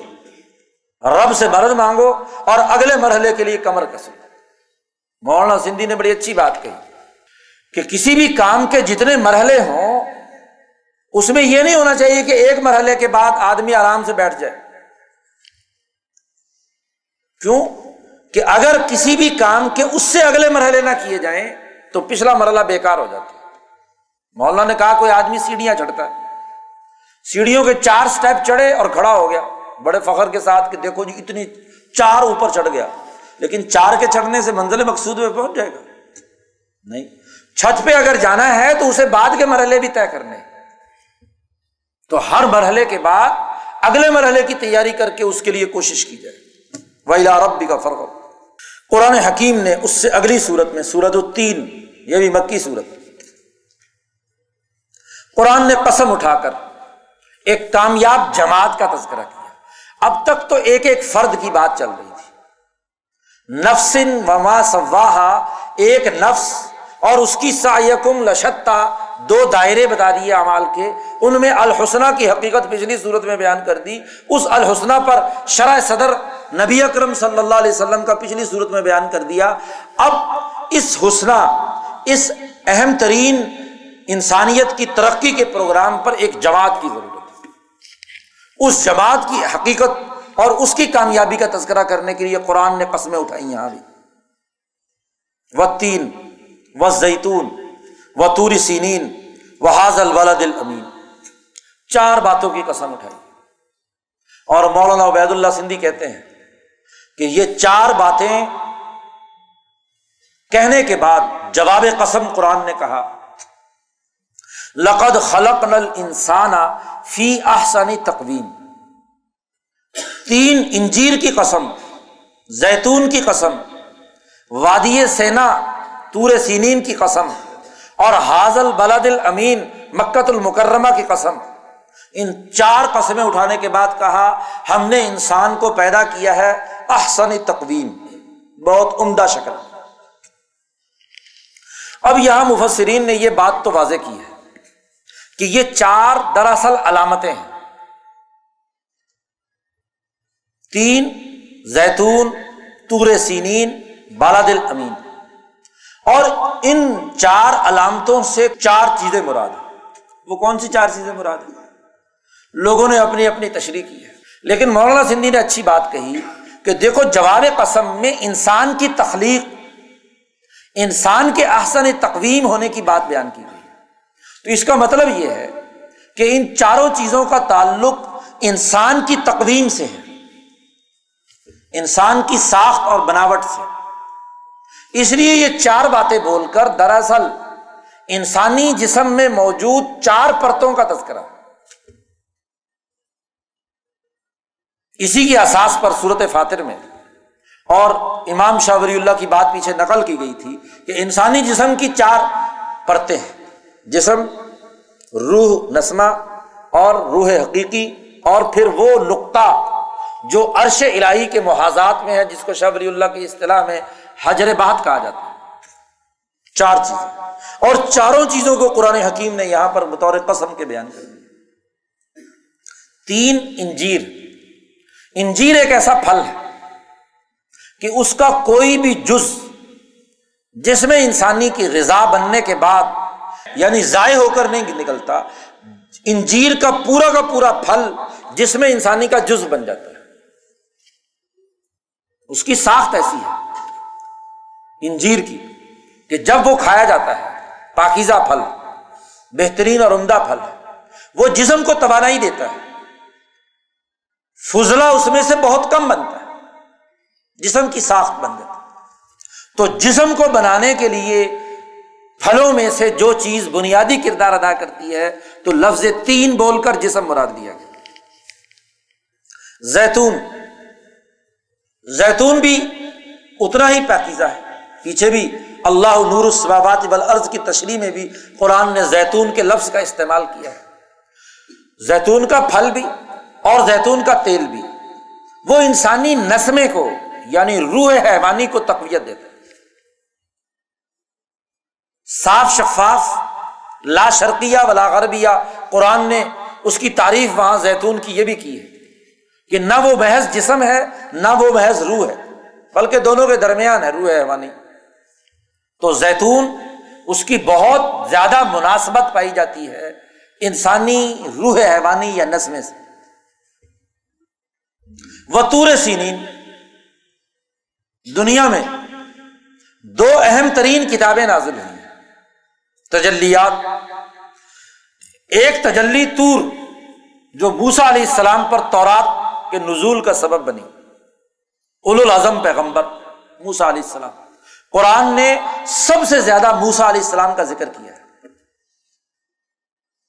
باقی تمام انبیاء کے مقابلے میں اور کتاب مقدس قرآن حکیم سے پہلے تورات دنیا میں نازل ہونے والے تمام صحیفوں اور کتابوں میں سب سے اول العظم کتاب اور اس کا مقام وادی سینا ہے تور سینین قرآن نے تور سینین کے ذریعے سے روح ملاکوتی کی طرف اشارہ کیا ہے۔ تجلیات کے نزول کا جو پہلا منبع ہے۔ اور صوفیہ کے تناظر میں اگر اس کی تشریح کی جائے تو شاید ساری رات اسی میں لگ جائے کہ تجلی طور کیا ہے اور صوفیہ نے اس کی کیا تشریح بیان کی ہے۔ محی الدین ابن عربی رحمۃ اللہ علیہ اور آگے پھر باعزید گستامی اور اسی طریقے سے حضرت پیران پیر شیخ عبد القادر جیلانی، خواجہ معین الدین اجمیری، داتا گنج بخش اور جناب مجدد الفسانی نے جو کمال اس کی تشریح کی ہے اور پھر امام شاہ ولی اللہ نے اس پر جو حقائق اور معارف کے بہتی لٹائے ہیں، تو اسی کی تشریح میں گزر جائیں گے۔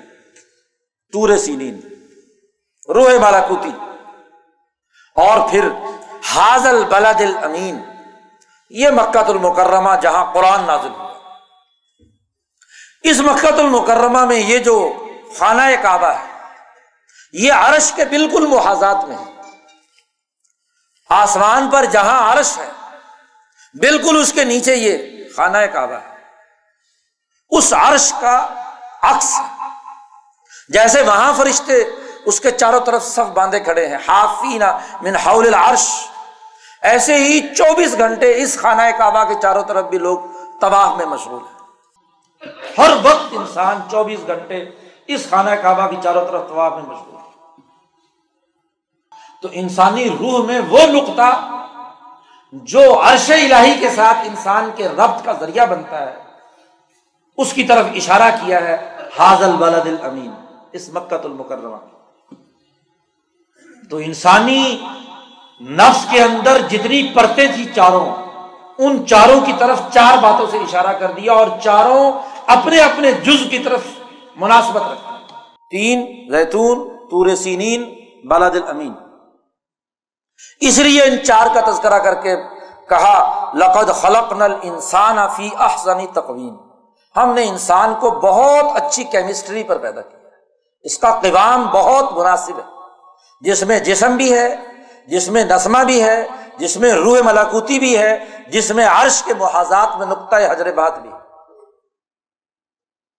اس جیسی مخلوق دنیا میں وجود میں نہیں لائی گئی۔ احسن تقویم۔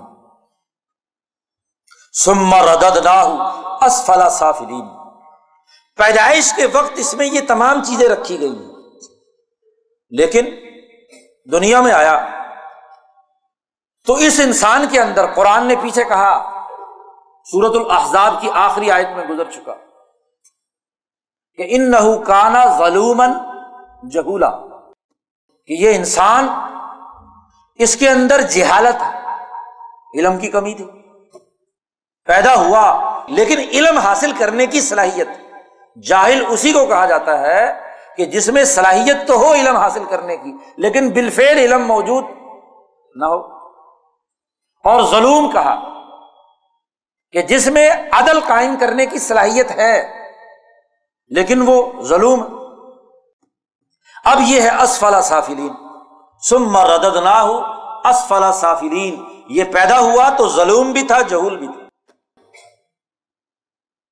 اس کے اندر دونوں چیزیں تھیں۔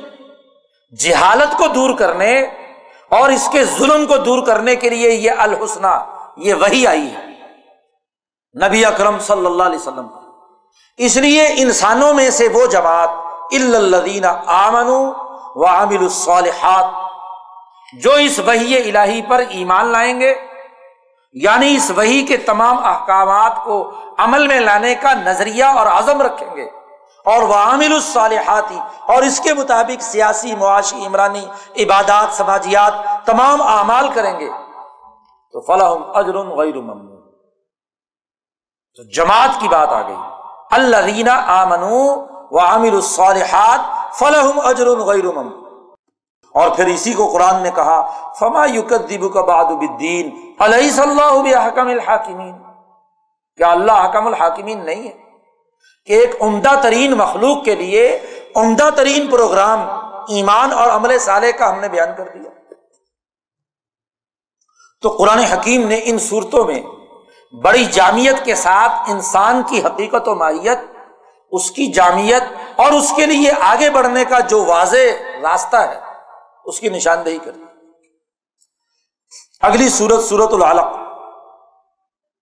یہ قرآن حکیم کی سب سے اولین صورت ہے۔ پہلا پیغام جو حضور اقدس صلی اللہ علیہ وسلم پر نازل ہوا۔ سب سے پہلے آپ کو حکم دیا گیا، وہی کے آغاز میں اقرا بسم ربک الدی خلق۔ انسان ابتدائی مرحلے میں اس میں رب پڑھنے کی صلاحیت رکھتا ہے۔ رب تک پہنچنا تو بہت مشکل ہے۔ قرآن نے کہا، لا تدرک الابصار وہ یدرک الابصار آنکھیں اس خدا کا ادراک نہیں کر سکتی اس دنیا میں رہتے ہوئے۔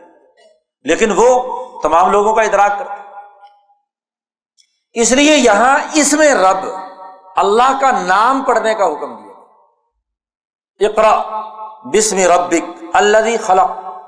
جس نے پیدا کیا، انسان۔ خلق الانسان من علق۔ انسان پیدا کیا ایک لوتھڑے سے۔ اقرا رب گل اکرم پڑھیے، اور آپ کا رب بہت ہی معزز۔ تقریم انسانیت پیدا کرنے والا ہے۔ اللہ علامہ بال قلم وہ رب جس نے قلم کے ذریعے سے تعلیم دی۔ علم انسان مالم یا انسان کو ان باتوں کی تعلیم دی جو نہیں جانتا۔ تھا دیکھو، علم کے حصول کے بہت سے ذرائع ہیں۔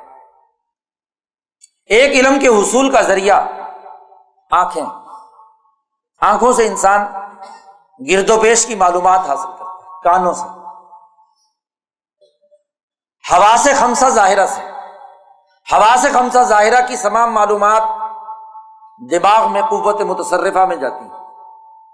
اور ہوا سے خمسہ باطنا کام کرتے ہیں۔ اس کا حافظہ، اس کا تحلیل و تجزیہ کرنے کی حص، جس کو متصرفہ کہا جاتا ہے۔ اس کی قوت وہمیہ، اس کی قوت خیالیہ، تخیل کی بلند پروازی، اس کے ذریعے سے وہ اعداد و شمار پر غور و فکر کر کے نتیجے تک پہنچتے ہیں۔ عقل عقل سے ادراک کرتے ہیں۔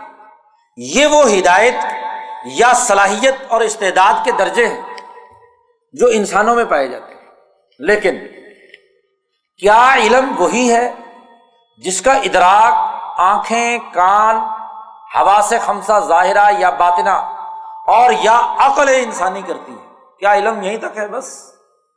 کائنات کی حد اور وسعت عقل سے آگے ختم؟ نہیں۔ علم کا ایک اور اہم ذریعہ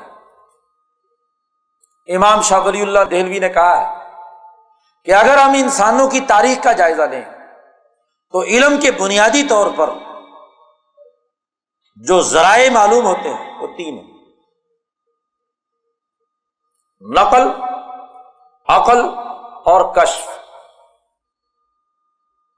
نقل تو وہ ہے جو ہم سے پہلے کی نسلیں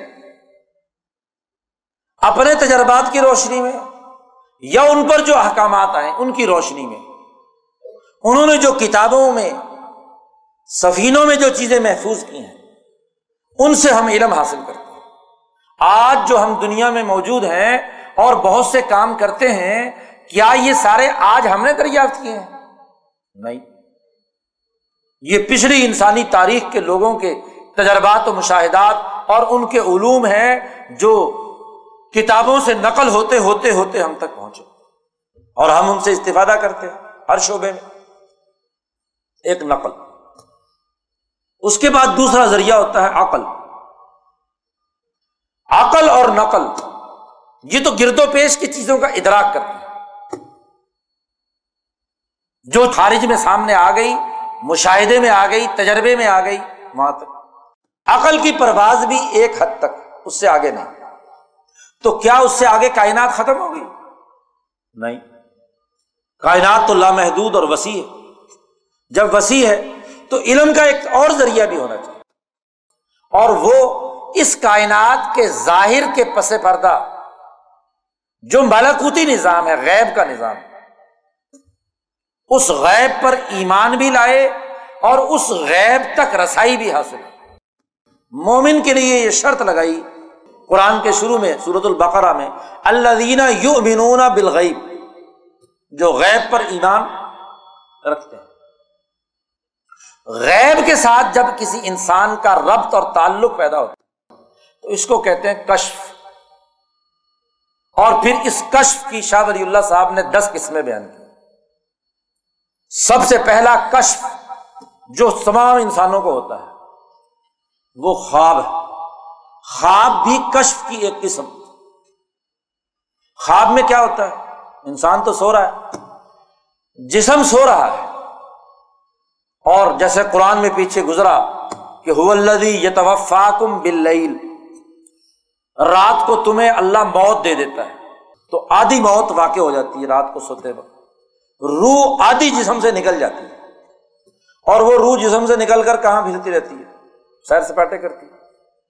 جو بھی کچھ وہ مشاہدہ کرتی ہے، وہ خواب کی شکل میں آپ کو نظر آتا ہے۔ اور اس میں سے جو یاد رہ جائے، وہی خواب ہوتا ہے۔ اور اکثر تو یاد بھی نہیں ہوتا کہ ہماری روح کہاں کہاں پھرتی رہی۔ یہ ربط یعنی سونے میں انسان کی روح کا ربط غیب کے ساتھ ہوتا ہے۔ اس کی قوت خیالیہ غیب کے ساتھ مربوط ہو جاتی ہے۔ اسی لیے وہی الہی کا آغاز نبی اکرم صلی اللہ علیہ وسلم پر سچے خوابوں کے ذریعے سے۔ اور اسی لیے کہا گیا کہ نبوت کا چھیالیسواں حصہ خواب ہے۔ گویا کہ اگر نبوت کے حصے بنائے جائیں تو اس کا چھیالیسواں حصہ حضور صلی اللہ علیہ وسلم نے خود فرمایا کہ وہ خواب ہے، سچے خواب ہے۔ تو کشف کا پہلا درجہ خواب ہے۔ اور پھر اس سے آگے بڑھ کر الہام ہے القاع ہے القاع فر رو ہے، وغیرہ وغیرہ اس کی اقسام ہے جن پر صوفیہ نے بحثیں کی ہیں اور صوفیہ انہیں کی بنیاد پر یہ جتنے بھی واقعات کشف المحجوب میں آپ کو معلوم ہوتے ہیں اور ایسے ہی دوسرے بزرگوں کے یہاں معلوم ہوتے ہیں، یہ سب کشف کی وہ تمام اقسام تو نو قسمیں وہ ہیں جن میں اولیاء اور انبیاء برابر اپنے اپنے درجے کے مطابق یعنی کہ سب کے اندر ہو لیکن ایک اور آخری قسم، اس کو کہا جاتا ہے وہی۔ اور وہی کی بھی وہ اہم ترین قسم جو محمد مصطفیٰ صلی اللہ علیہ وسلم پر نظر وہ اس کا دروازہ بند ہو گیا۔ کشف کا وہ حصہ یا غیب سے تعلق کا وہ حصہ جو وہی الہی کی شکل میں ہے، اس کا دروازہ بند ہو گیا۔ وہ اب دنیا میں کسی انسان پر نہیں آ سکتا۔ اولیاء پر القاع ہو سکتا ہے، الہام ہو سکتا ہے، خواب آ سکتا ہے، اور مشاہدے کی کئی شکلیں ہیں۔ آٹھ، نو قسمیں، ان میں سے کوئی ایک ہو سکتی ہے۔ جتنا گڑ ڈالو گے، اتنا میٹھا ہوگا۔ جتنی صلاحیت ہوگی، اتنا ان کا مشاہدہ بہتر ہوگا، اتنا ہی نتیجہ بھی صحیح ہوگا پرفیکٹ ہوگا۔ لیکن یہ کسی انسان کے قسم سے حاصل نہیں ہوتا، یاد رکھو۔ غیب کے تعلق کا جو معاملہ ہے، یہ انسان اپنے کسب سے حاصل نہیں کر سکتا۔ یہ اللہ کی طرف سے عنایت ہوتی جس کو دے دے اور جس درجے میں دے۔ تو بات یہ ہے کہ آخری درجہ جو ہے وہی ہے۔ نبی اکرم صلی اللہ علیہ وسلم کی نبوت کا آغاز ہوا ہے خوابوں سے، سچے خوابوں سے۔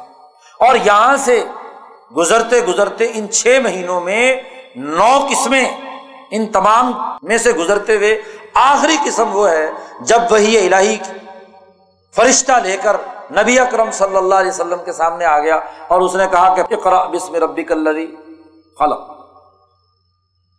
یہ تو اس کی پہلی آیت ہے اور آخری آیت وہ ہے جو چھٹے بارے میں پیچھے گزری الم اکبل تو لکم دین اکم و اتمم تو علیکم نعمتی و رضیت الکم الاسلام دین کشف کا یا غیب سے تعلق کی یہ جو آخری قسم ہے وہی الہی، یہ بند۔ حضور کے بعد دنیا میں کسی انسان پر یہ وہی نہیں آ سکتا۔ اب اس وہی نے آ کر حضور اقدس صلی اللہ علیہ وسلم کو راستہ بتلایا۔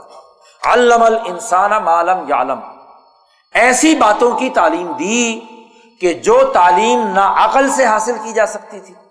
دیکھو، اگر عقل سے یہ بات معلوم کی جا سکتی تو دنیا کے تمام انسانوں سے سب سے بڑا دماغ، سب سے بڑی عقل وہ محمد مصطفیٰ صلی اللہ علیہ وسلم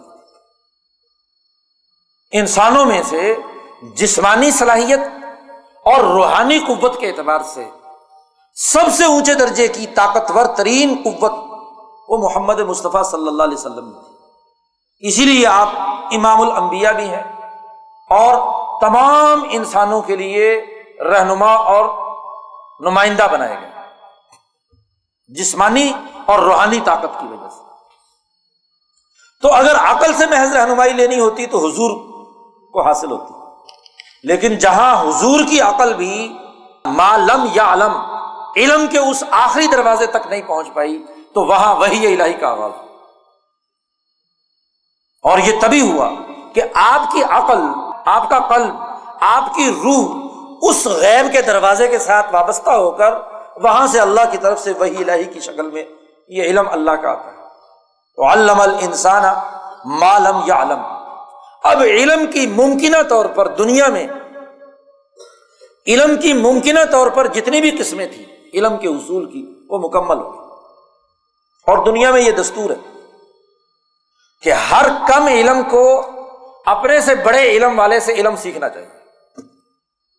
اس کی اطاعت کرنی چاہیے۔ کسی بھی شعبے کی بات۔ فزکس لے لیں، کیمسٹری لے لیں، انجینئرنگ لے لیں، میڈیکل سائنس لے لیں۔ ہر شعبے میں آپ سے زیادہ علم والا ہے، اس سے آپ رہنمائی لیں۔ یعنی جہاں تک آپ کا دماغ نہیں پہنچا، تو جس کا دماغ پہنچا اس کے پاس چلے جاؤ۔ تو آپ اگر عقل تک محدود رہتے ہیں اور عقل بھی آپ کی اپنی، تو بڑے عقل مند کے پاس چلے جاؤ۔ اور جہاں سے وہ بھی دروازہ بند ہو جائے تو اس سے آگے وہی الہی ہے۔ تو محمد مصطفیٰ صلی اللہ علیہ وسلم پر وہی الہی نے آ کر ہر وہ بات جس کی اس دنیا میں انسان کو ضرورت تھی، اس کا مکمل علم دنیا میں نازل کر یہ واضح بات ہے، علم الانسان عالم عالم اب چونکہ حضور صلی اللہ علیہ وسلم چوبیس سال سے اس جد و جہد میں تھے کہ مال مظلوم ظالم مظلوم کی مدد کیسے ہو اور ظالم کو کیسے روکا جائے؟ اس کا طریقہ معلوم ہونا چاہیے۔ وجہ کا دول تو اللہ نے ہدایت دی سورت کے اندر کہ دیکھو، اس تمہاری پریشانی کا ایک حل اور وہ حل یہ ہے، اس حل کے تین اسٹیپ ہیں۔ سب سے پہلے فکر اور نظریہ۔ اور وہ نظریہ یہ ہے کہ کل ان انسان لایت ہو یہ انسان جو ظلم کر رہا ہے، یہ سرکش۔ اس نے سرکشی کی بھی یہ ظالم۔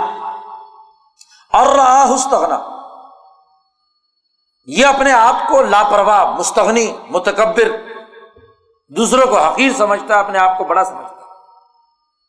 یا سرمایہ پرست۔ ان رب بھی کر رجا بے شک تیرے رب کی طرف اسے لوٹ کر جانا ہے۔ اور پھر قرآن نے منظر کھینچا کہ یہ ایسا ظالم ہے۔ ارائی تلزی ینہا کیا تو نے دیکھا اس ظالم کو؟ کون تھا؟ وہ ابو جہل۔ ارائی تلزی ینہا آبدن ازا صلاح کہ یہ روکتا ہے اس بندے کو جو اللہ کی نماز پڑھتا ہے۔ نبی اکرم صلی اللہ علیہ وسلم۔ آئی تھا کیا آپ نے اس کا منظر دیکھا؟ اس کے ظلم کی نشانیاں بتلائی جا رہی ہیں۔ کہ ان کانا الہدا او امرا بتقوا کہ وہ بندہ جو اللہ کی عبادت کر رہا ہے، وہ ہدایت پر ہو اور تقوا کا حکم دیتا ہو، عدل و انصاف کا حکم دیتا ہو، اللہ کے ڈر اور تعلق سے انسانی خدمت کا حکم دیتا ہے۔ آرا آئی تھا آپ نے دیکھا کہ ان کسبہ و طول یہ جھڑلاتا ہے اور رخ موڑ کر، منہ موڑ کر پشت پھیر کر چلا جاتا ہے۔ علم یا علم کیا اس تاحوتی انسان کو یہ معلوم نہیں کہ بھی اللہ یار کہ اللہ دیکھ رہا ہے۔ پہلے مرحلے میں ظالم کے ظلم کے مختلف رویوں اور مظاہر کی نشاندہی کی کہ وہ کر کیا رہا لتا سرکش ہے۔ اور اس کی سرکشی کے مختلف پہلو دلائل کے ساتھ بیان کر دیا۔ کہ یہ نمازیوں کو نماز پڑھنے سے روکتا ہے تقوا کے کام سے روکتا ہے اور پھر جھٹلاتا ہے، سچائی کا انکار کرتا ہے، رخ پھیر کر تکبر کے ساتھ چلا جاتا ہے۔ اس لیے پہلا فکر اور دوسرا عمل۔ اب کیا کیا جائے؟ اس ظالم کے ظلم کو برداشت کرتے رہے۔ یہ سرکشی کرتا رہے۔ ابو جہل کو چھوڑ دیا جائے کہ وہ اسی طرح ظلم کرتا رہے۔ اور محض واز کہا جائے، نہیں۔ قرآن نے کہا، اب آپ کے لیے یہ ہدایت ہے کہ اگلے مرحلے میں آپ نے اقدام کرنا۔ اور وہ اقدام کیا ہے اس ظالم کے خلاف؟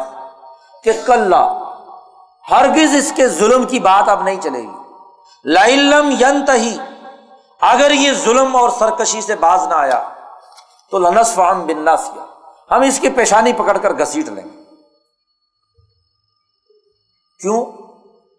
مکے کا سردار ہے۔ سارے لوگ اس کی عزت کرتے ہیں۔ پورے حجاز کے لوگ اس کا احترام کرتے ہیں۔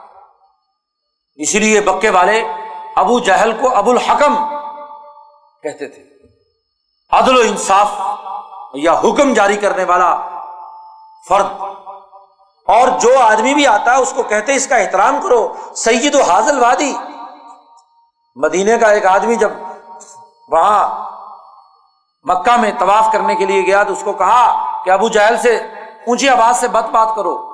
یہ سید و حاضل وادی اس وادی کا سردار ہے۔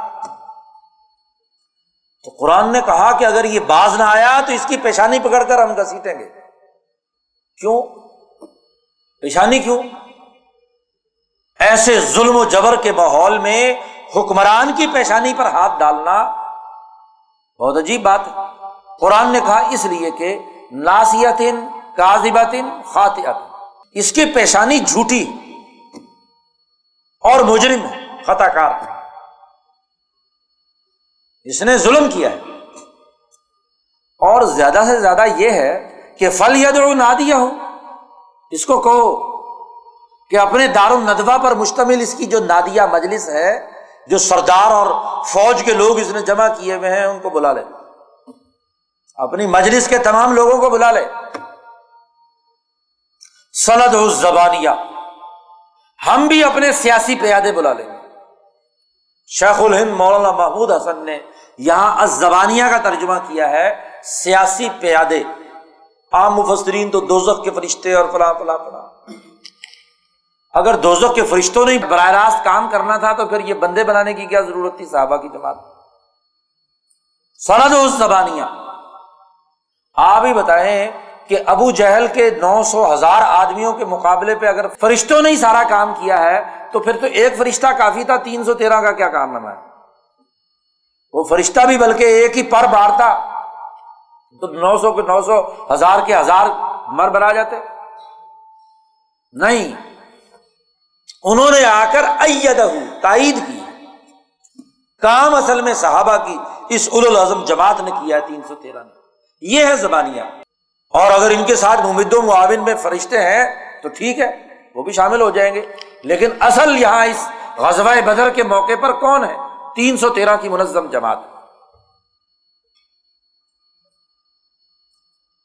کام کرنے کی حکمت عملی بھی بیان کر دی صرف ظالم کے ظلم کی نشاندہی نہیں کی، پہلے کلّا میں ظالم کے ظلم کی نشاندہی کر دی۔ اور دوسرے کلّا کے بعد اس ظالم کو ظلم سے روکنے کی حکمت عملی بتلا دی۔ کہ اگر یہ باز نہ آیا تو اس کو ہم گسیٹیں گے۔ اور تیسری بات کہی کل لا لا تو آپ نے اس کی بات نہیں ماننی بس استحکام، مضبوطی، جماؤ کے ساتھ اس کے مقابلے پر ڈٹے رہنا۔ ہے لا تو یعنی اس کی حکومت سے بغاوت کرنی ہے۔ بھائی، کسی حکومت کو تسلیم کرنا یہ اطاعت ہوتی ہے۔ اور کسی حکومت کو تسلیم نہ کرنا یہ عدم اطاعت ہے۔ تو لات کا مطلب کیا ہے؟ واضح طور پر کہ ابو جہل اور ظلم کے اس نظام کی فرما برداری نہیں کرنی یعنی اس کی حکومت کو تسلیم نہیں کرنی تو بغاوت کا نظریہ پہلی صورت کے اندر ہی نبی اکرم صلی اللہ علیہ وسلم کو دیا گیا کہ یہ ابو جہل اتبا شہبہ کے نظام کی خلاف آپ نے بغاوت کرنی اطاعت نہیں کرنی۔ تو تین اسٹیپس بیان کر دیے۔ ظالم کے ظلم کی حقیقت واضح کر دی۔ اس کے خلاف ظلم سے روکنے کا طریقہ بتلا دیا۔ یہی تو فہادہ ہے۔ اور جب یہ حکمت عملی حضور کے سامنے آئی تو اسی سے شرح صدر پیدا ہو گیا۔ کہ وہ جو ظلم کو ختم کرنے کا طریقہ ہم نے پہلے سوچا ہوا تھا کہ ابو جہل کسی مظلوم پر ظلم کرتا تو ہم مظلوم کو لے کے اس کے دروازے پہ کہتے، دروازہ بجاتے، کہتے بھی اس کا حق ادا کر۔ درخواست کرتے تھے ابو جہل سے، اس کی مرضی دے دے، نہ دے نہ دے۔ تو اب یہ راستہ اختیار نہیں کیا جائے۔ یعنی اب اصلاحی عمل نہیں ہوگا۔ اب انقلابی عمل ہوگا۔ کہ یہ ظالم اگر ظلم سے باز نہیں آتا تو اس کی پیشانی پر ہاتھ ڈالو اور اس کو گزیر لو۔ آپ دیکھیے کہ ان آیات کی دعوت جب حضور نے بلال حبشی کو دی، تو وہ بلال جو اس کا غلام ہے، وہ اس کی اطاعت کر رہا ہے؟ نہیں۔ لا تو اس نے اطاعت سے انکار کر دیا۔ غلام اس کا ہے، لیکن بات نہیں مانتا۔ کیوں؟ اسے قرآن نے کہا ہے کہ لا تو یہ بغاوت کے جذبات کہاں سے پیدا ہوئے؟ بلال میں۔ کل تک تو وہ غلامی کے خلاف آواز بلند کرتا نہیں ہے۔ ظلم و تشدد اس پر ہوتا ہے۔ اور وہ ہر ظلم و ستم سہ رہا ہے۔ لیکن آج اس کے اندر یہ قرآن کی ہدایت پڑھنے کے نتیجے میں کیا ایسی تبدیلی آ گئی جس سے بلال اپنے ہی آقا کے خلاف اٹھ کھڑا ہو یہ قرآن کا انقلابی پیغام۔ تو پہلی صورت ہی انقلابی نظریہ بیان کر تبدیلی کی بات کر رہی ظالم حکمرانوں سے ٹکرانے اور ان کے سسٹم کو نہ ماننے کی بات بیان اور اس عدم اطاعت، اس کی سسٹم کو قبول نہ کرنے کی مزید تفصیلات اس کے بعد نازل ہونے والی دوسری صورت صورت القلم میں بیان ہو چکی جو کل ہم نے جس پر گفتگو کی۔ اب پہلا انقلابی عمل، پہلی صورت کے اندر واضح کر دیا اس انقلاب کی تکمیل بین الاقوامی سطح پر ایک سو سال میں ہوگی۔ اس کی حقیقت اگلی صورت میں بیان انزل فی لیلت القدر۔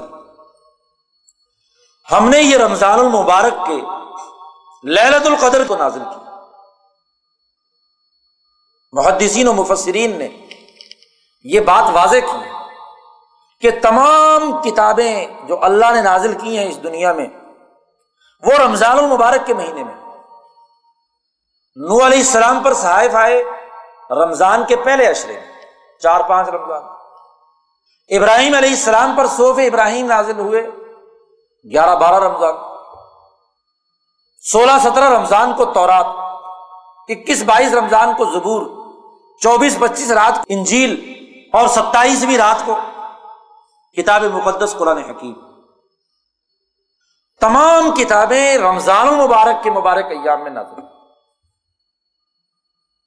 قرآن نے کہا، انا انزل فی للت القدر. ہم نے اس قرآن کو نازل کیا ہے للت القدر۔ اور تمہیں معلوم ہے کیا ہے للت القدر؟ وما ادرا کا ما للت القدر؟ تمہیں کیا معلوم کہ وہ للت القدر کیا ہے؟ للت القدری خیر من الف شہر یہ للت القدر جو ہے، یہ ہزار مہینے سے زیادہ بہتر ہے۔ کیا مطلب؟ ہزار مہینے سے زیادہ بہتر ہے۔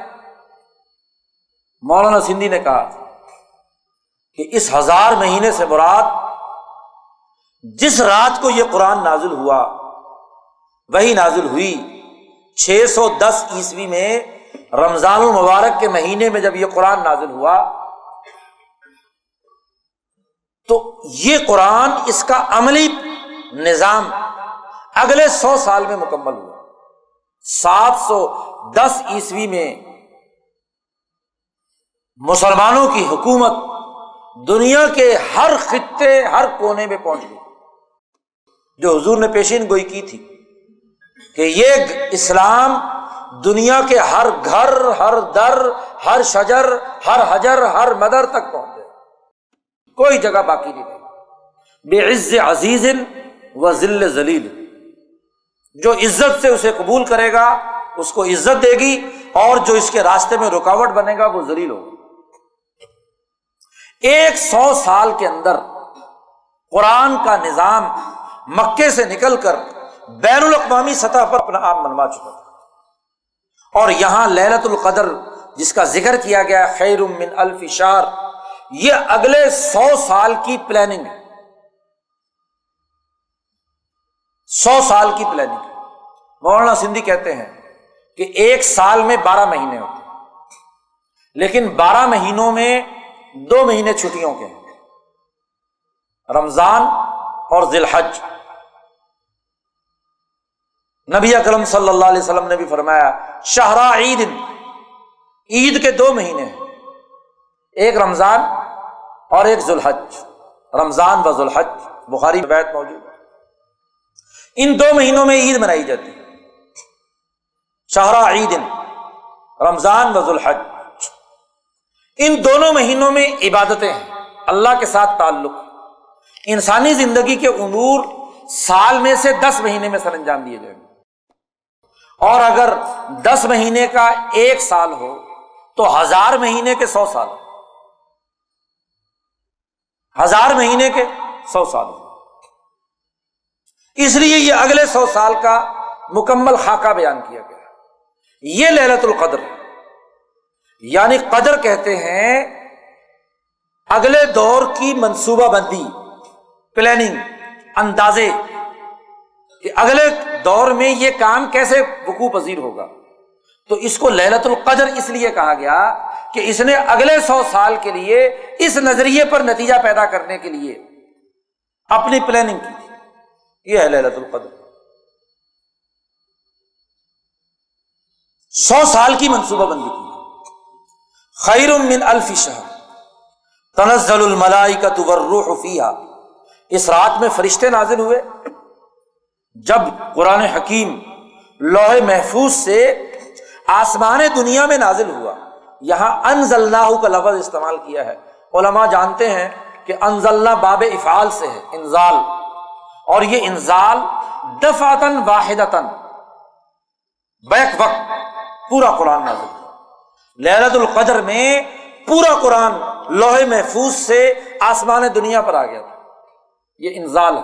اور قرآن نے پیچھے صورت بنی اسرائیل میں تنزیل کا لفظ استعمال کیا ہے، اور ایسے ہی صورت حامیم سجدہ میں تنزیل من حکیم حمید۔ اور تنزیل باب تفریل ہے۔ اور باب تفریل کا مطلب کیا ہے؟ آہستہ آہستہ۔ بتدریج۔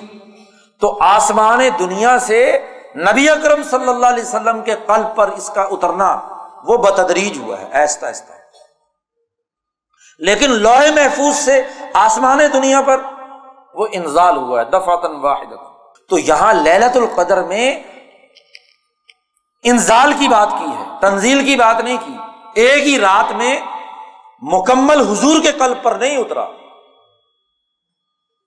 اور اس رات میں جب لوہے محفوظ سے یہ آسمان دنیا پر اس کا سسٹم نازل ہونے کے لیے آیا، تو تنزل الملائی کا تو روح فیحا بزنی ربی اپنے رب کے حکم سے اس کے استقبال کے لیے، اس کی عظمت کے طور پر فرشتے بھی تھے ساتھ اس کے۔ اور کیا تھے؟ روح جبریل امین، جو اس قرآن کو وہاں سے نیچے لائے آسمان دنیا پر۔ اور اس رات ہی نہیں بلکہ سلامتی، امن اور سلامتی کا پیغام یہ قرآن لے کر آیا اور ساری رات یہ اوپر سے نیچے اترا۔ ہی حتیٰ مطلع فجر فجر کے طلوع ہونے تک۔ اب یہ زوبانہ لفظ استعمال کیا۔ کہ سلامتی اور امن اس رات میں آسمان سے نیچے اترنے تک۔ اس کے لیے بھی امن اور سلامتی۔ اور یا یہ کہ یہ سلامتی کا جو پروگرام دنیا میں اب نازل ہونا شروع ہوا، اگلے سو سال میں سلامتی کا یہ نظام پوری دنیا میں فجر طلوع کر دے گا۔ سلامتی کا سورج پوری دنیا پہ غالب آ جائے گا۔ یہی ہے لیوز ہرا الگ دینی کل ہی کہ اس کا غلبہ دنیا بھر میں ہو جائے۔ یہاں تک قرآن حکیم نے نفس انسانی کی ساخت، اس کی حقیقت و ماہیت اس کے اعمال کے دو روٹ، اس کو رہنمائی دینے کے لیے الحسنہ کی تشریح، اس کے لیے ایمان والی جماعت کی نشاندہی وہی الہی کا آغاز اور اس کا ایک سو سال کی جو پلاننگ اور منصوبہ بندی ہے، اس کی تفصیلات قرآن حکیم نے بیان کر دی۔ اب یہ قرآن حکیم نازل ہوا۔ مخالفین مشرقین وہ اس قرآن کو مانتے نہیں۔ اور قرآن نے کہا، اس وقت تک نہیں مانیں گے جب تک کہ ان کے خلاف باقاعدہ عملی اقدام نہیں لم یقن الدین کفر من اہل الکتاب والمشرقین منفقین یہ کافر لوگ، جن میں اہل کتاب بھی شامل ہیں مشرق بھی شامل جب تک ان کے پاس بہینہ نہیں آ جائے گی، واضح دلائل نہیں سامنے آ جائیں گے، عملی طور پر اس وقت تک یہ بات نہیں مانیں گے۔ رسول من اللہ اللہ کی طرف سے رسول بہینہ کیا ہے؟ اللہ کی طرف سے وہ رسول جو ان پر صحف متحرتن پاکیزہ صحیف تلاوت کرتا ہے، جن میں بہت عمدہ مضامین لکھے ہوئے ہیں۔ وما تفرق الذين اوتوا الكتاب الا من ما جاءتهم البینہ بینہ آنے کے بعد بھی ان کو یہ بات سمجھ میں نہیں آ رہی۔ ان کو تو یہ حکم دیا گیا تھا کہ اللہ کی عبادت کریں، مخلصین الدین حنفا و یقیم الصلاط و یوت الزکات یکسو ہو اپنے فکر میں اللہ کی طرف نماز کا نظام قائم کریں، زکوٰۃ کی ادائیگی کا عمل کریں۔ اور یہی سیدھا راستہ ہے، ذالک الدین القیم۔ جو کافر ہیں، ان کے بارے میں قرآن نے کہا، ہم شر البریہ۔ سب سے بدترین مخلوق۔ اور جو مسلمان ہیں آمن و عامل الصالحات۔ جنہوں نے اس کتاب پر ایمان لا کر نظریے پر اس کے مطابق عمل بھی کیا۔ الا ہم خیر البریہ۔ رسمی مسلمان کی بات نہیں ہو رہی۔ جو اس نظریے پر عمل کرنے کی نیت اور عزم اور یقین رکھ کر کام کریں گے اور عمل صالح کریں گے کا ہم خیر البریہ۔ ان کے لیے قرآن نے انعامات بھی بیان کیے اور یہ جماعت صحابہ کی خصوصیت بیان کی ہے۔ اس لیے کہا رضی اللہ عنہم ورض ذالک لمن خشی رب پھر قرآن حکیم نے یہ بات بھی واضح کر دی کہ دنیا میں یہ لوگ نہیں مان رہے۔ اب آخرت میں ان کے ساتھ کیا معاملہ ہونا ہے؟ اعزاز زلزلت الارض زلزالہ جب زمین میں زور سے زلزلہ ہوگا۔ وہ اخراجات الارض اسقالہ ان شقاق میں بھی قرآن نے کہا تھا کہ القت معافی و تخلت جو کچھ زمین میں ہے وہ سب باہر ڈال دے گی، زمین اگل دے گی۔ ایسے یہاں بھی کہا اخراجات الارض اسقالہ زمین اپنے بوجھ باہر نکال دے گی۔ اور جب باہر انسان کو پھینک دیا جائے گا، تو یہ انسان کہے گا مالہ کیا ہوا؟ یوم دن تو حدث اخبار اس دن اس کی خبریں بتلائی جائیں گی۔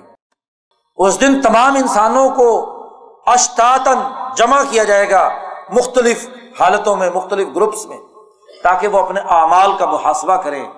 یامل مسقال ذرت خیر یا رہو جو اچھے اعمال کا ایک ذرہ بھی دیکھے گا، اس کو اچھا نتیجہ ظاہر ہوگا۔ اور جو برے اعمال کا ایک ذرہ بھی دیکھے گا شرن یا رہو وہ بھی دیکھ لے۔ اگلی صورت مکی ہے، سورت العادیات۔ قرآن چونکہ سرمایہ پرستی کی مذمت کرتا ہے۔ سرمایہ پرستی کی اس مذمت کو ثابت کرنے کے لیے سرمایہ داروں کے جو ہتھ کنڈے ہیں، ظلم و ستم کے قرآن نے ان کی قسم اٹھا کر ان کی صفاقیت کو عیا کیا۔ یہاں مفسرین پریشان ہیں کہ اللہ نے قسمیں اٹھائی ہیں دوڑتے ہوئے گھوڑوں کی، آگ لگانے کی، فلاں کی فلاں کی، تو یہ قسم کیوں اٹھائی؟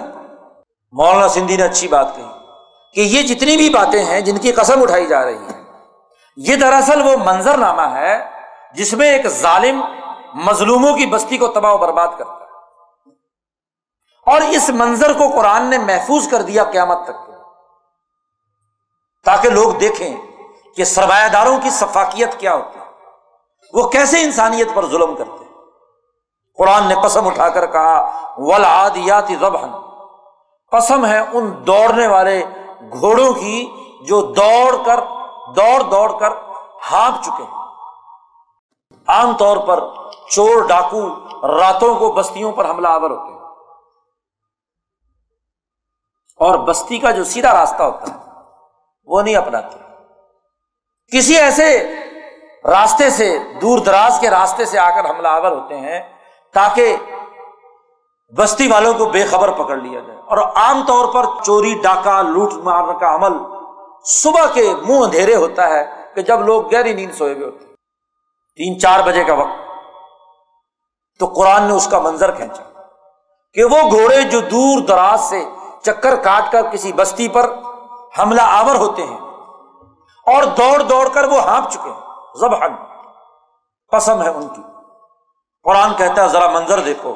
ظالموں کے ظلم کا، سرمایہ داروں کی سرمایہ پرستی کا، لٹیروں اور ڈاکوؤں کا، کہ وہ ان کے گھوڑے ڈاکہ ڈالنے کے لیے دور دراز سے سفر کر کے آئے، دوڑتے ہوئے وہاں پہنچے اور چل چل کر ہانپ چکے ہیں۔ فل موریات قدہن وہاں پہنچ کر کیا کرتے ہیں؟ اس بستی کی جھونپڑیوں کو، غریبوں کی جھونپڑیوں کو آگ لگا دیتے سلگا دیتے ہیں اس کو آگ۔ فل موریات قدہن فل مغیراتی صبحن صبح کے وقت پھر لوٹ مار شروع کرتے ہیں۔ لوگوں میں کھلبلی مچتی ہے۔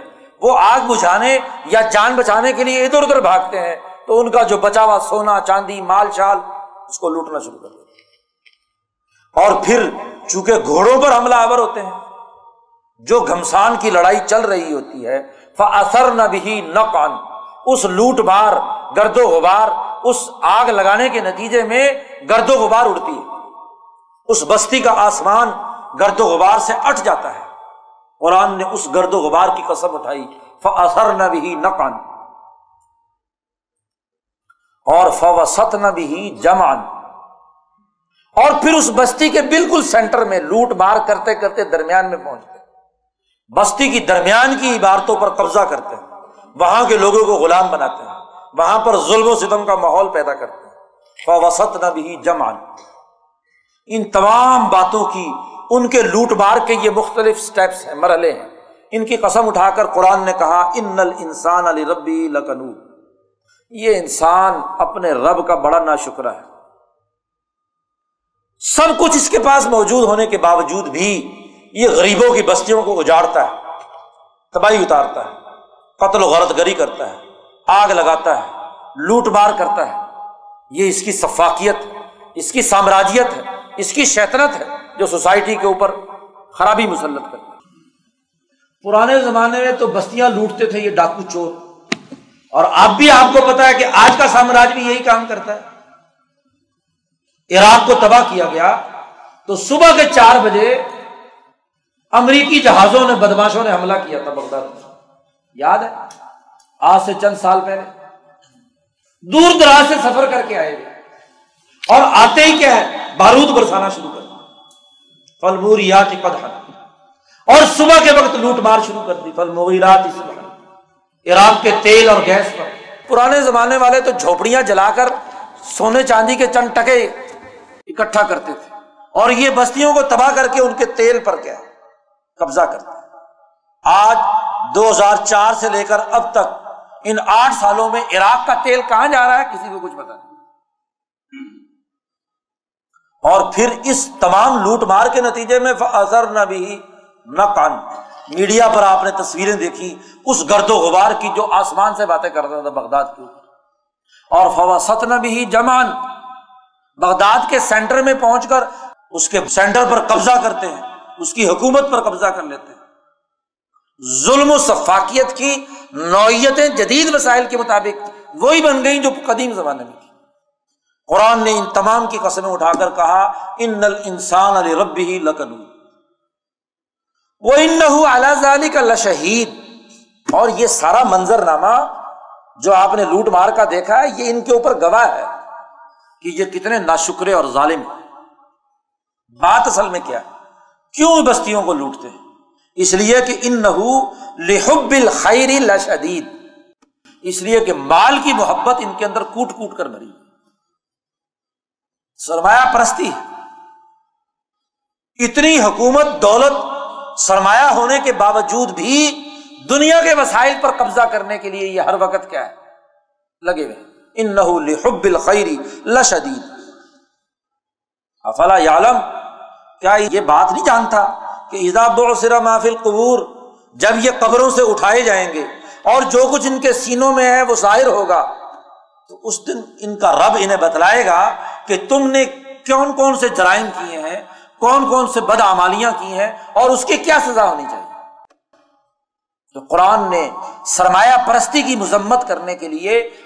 اس سرمایہ دارانہ لوٹ خسوٹ کا منظر نامہ واضح کر دیا کہ یہ ایسے ظالم ہے کہ جو سوسائٹی کو اس طریقے سے تباہ و برباد کرتے اب اس سرمایہ پرستی کے خلاف القوریا ملقوریا کھٹکھٹانے والی، ان کو جھنجھوڑنے والی مما ادرا کا مل تمہیں کیا معلوم کہ القارعہ کیا ہے؟ یوم یقوم الناس کل فراش المبسوس۔ اس دن لوگ ایسے اڑتے پھرتے ہوں گے جیسے پتنگے۔ کل فراش المبسوس۔ و تکون الجبال کل اہن المنفوش۔ اور پہاڑ ایسے ہوں گے جیسے روئی کے گالے۔ جب روئی دھنی جاتی ہے تو اس کے اجزاء چھوٹے چھوٹے پھر رہے ہوتے ہیں۔ ایسے پہاڑ اڑتے پھریں گے اما من سکولت موازین ہو جس کے نامہ اعمال بہتر اور وزنی ہوئے فی عیشت الراضیہ وہ کامیابی کی زندگی بسر کرے۔ اور وہ اما منخفت موازین ہو جس کے اعمال کے پلڑے میں کچھ نہیں ہوگا، ہلکا ہوگا وہ ام ہو ہاویہ اس کے لیے جہنم ہے۔ اور تمہیں معلوم ہے کہ وہ ہاویہ کیا ہے؟ نار حامیہ، وہ بھڑکتی ہوئی آگ جس کے اندر اس کو ڈال دیا جائے۔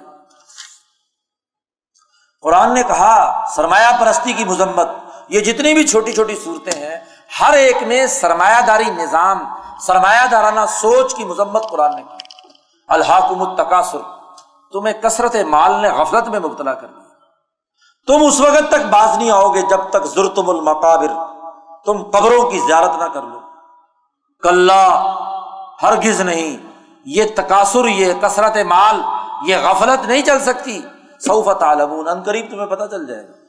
کل سوفت عالمون کل لو علم یقین علم یقین تمہارے سامنے آئے گا۔ جب جہنم دیکھو گے سم ملا عین القین اور اس وقت عین الیقین ہوگا جب اٹھا کر تمہیں جہنم میں ڈال دیا جائے گا۔ اور پھر پوچھا جائے گا ان تمام انعامات سے جو تمہیں دنیا میں دیے گئے۔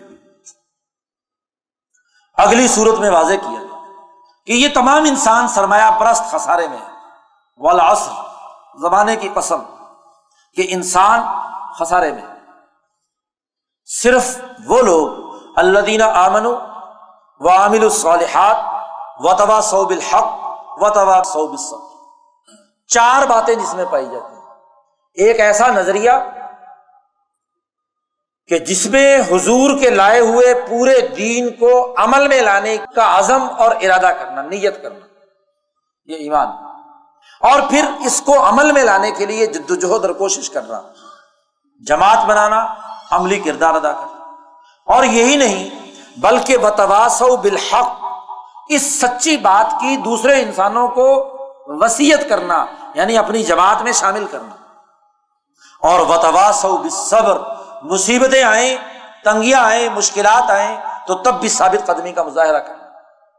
جو گرتے ہوئے ہیں، انہیں سنبھالنا، ان کو اس جماعت کا حصہ بنائے رکھنا۔ چار باتیں ہیں تو وہ تو انسان خسارے سے نکل سکتا ہے، ورنہ نہیں۔ اگلی صورت میں سرمایہ پرستی کی پھر مذمت کی گئی۔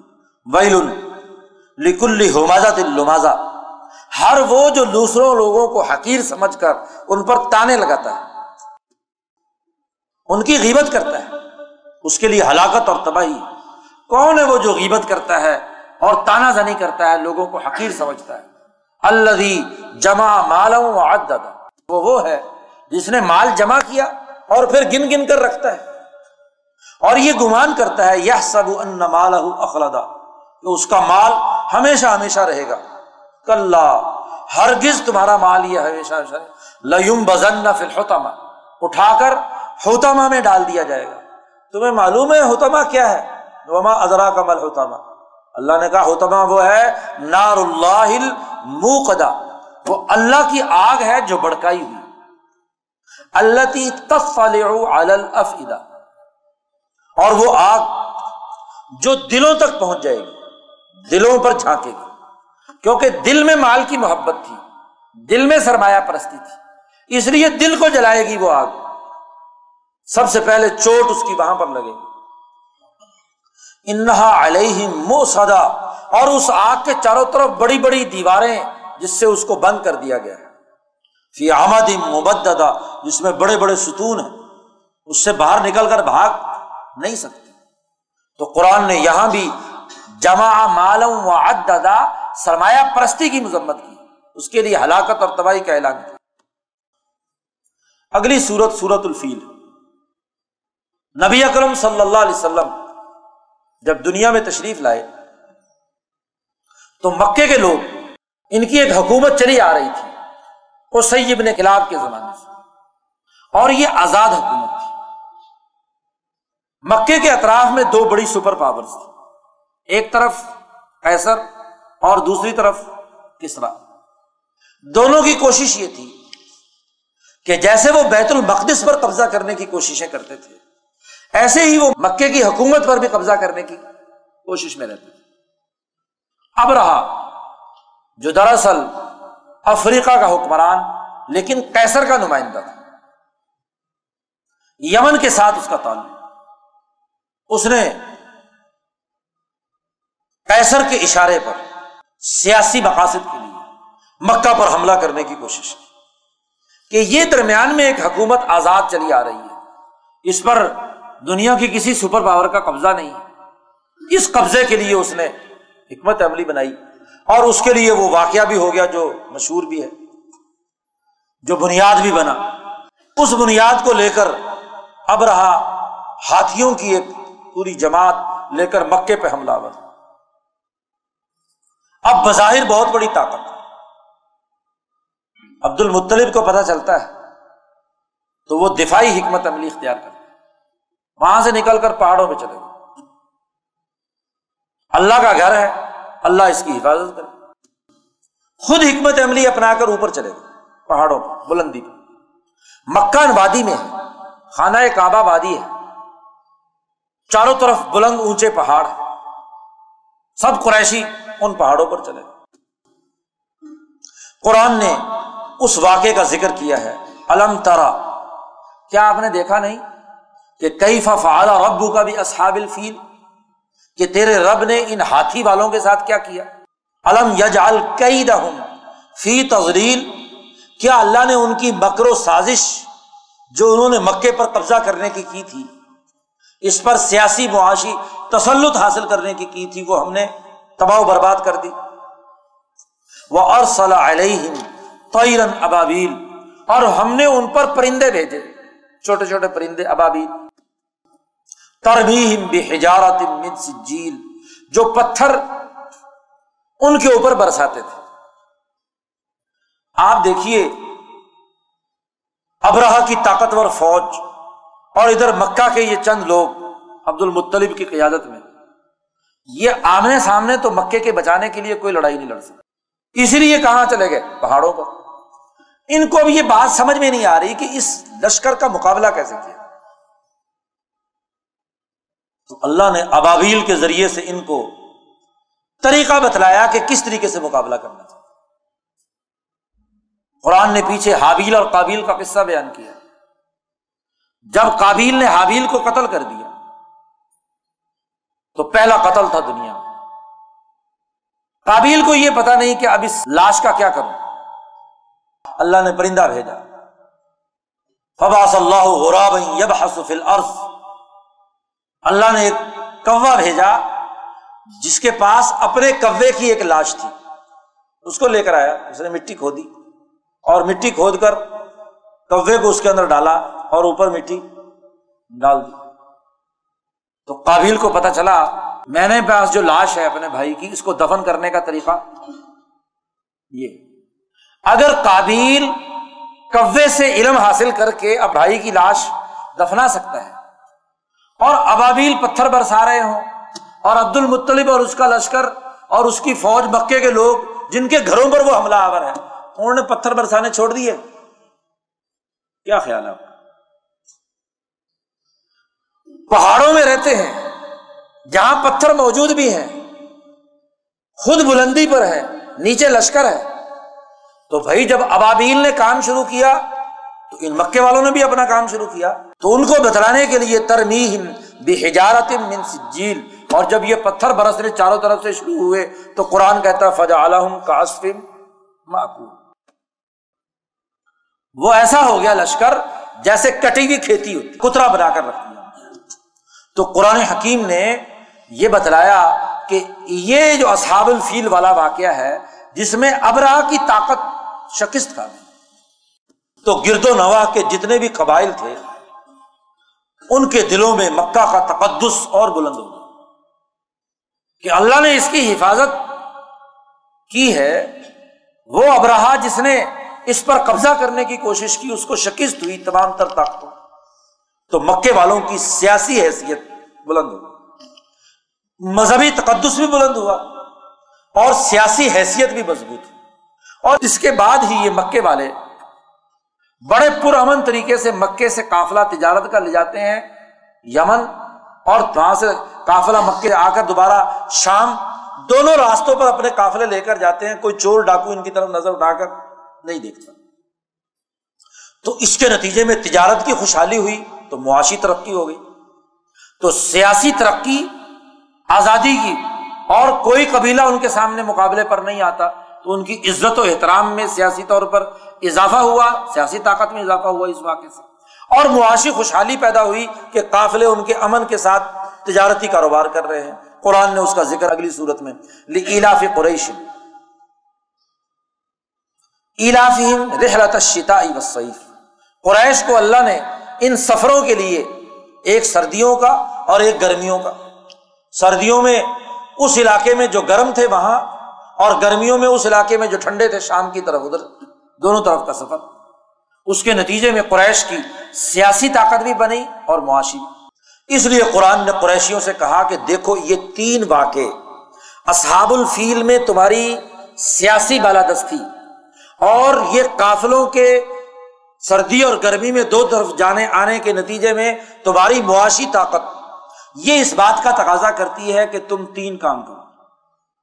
فلیا بدو رب حاضل بعید ایک تو اس خانہ کعبہ کے رب کی جس کی وجہ سے تمہیں عزت ملی ہے، اس کی عبادت کرو۔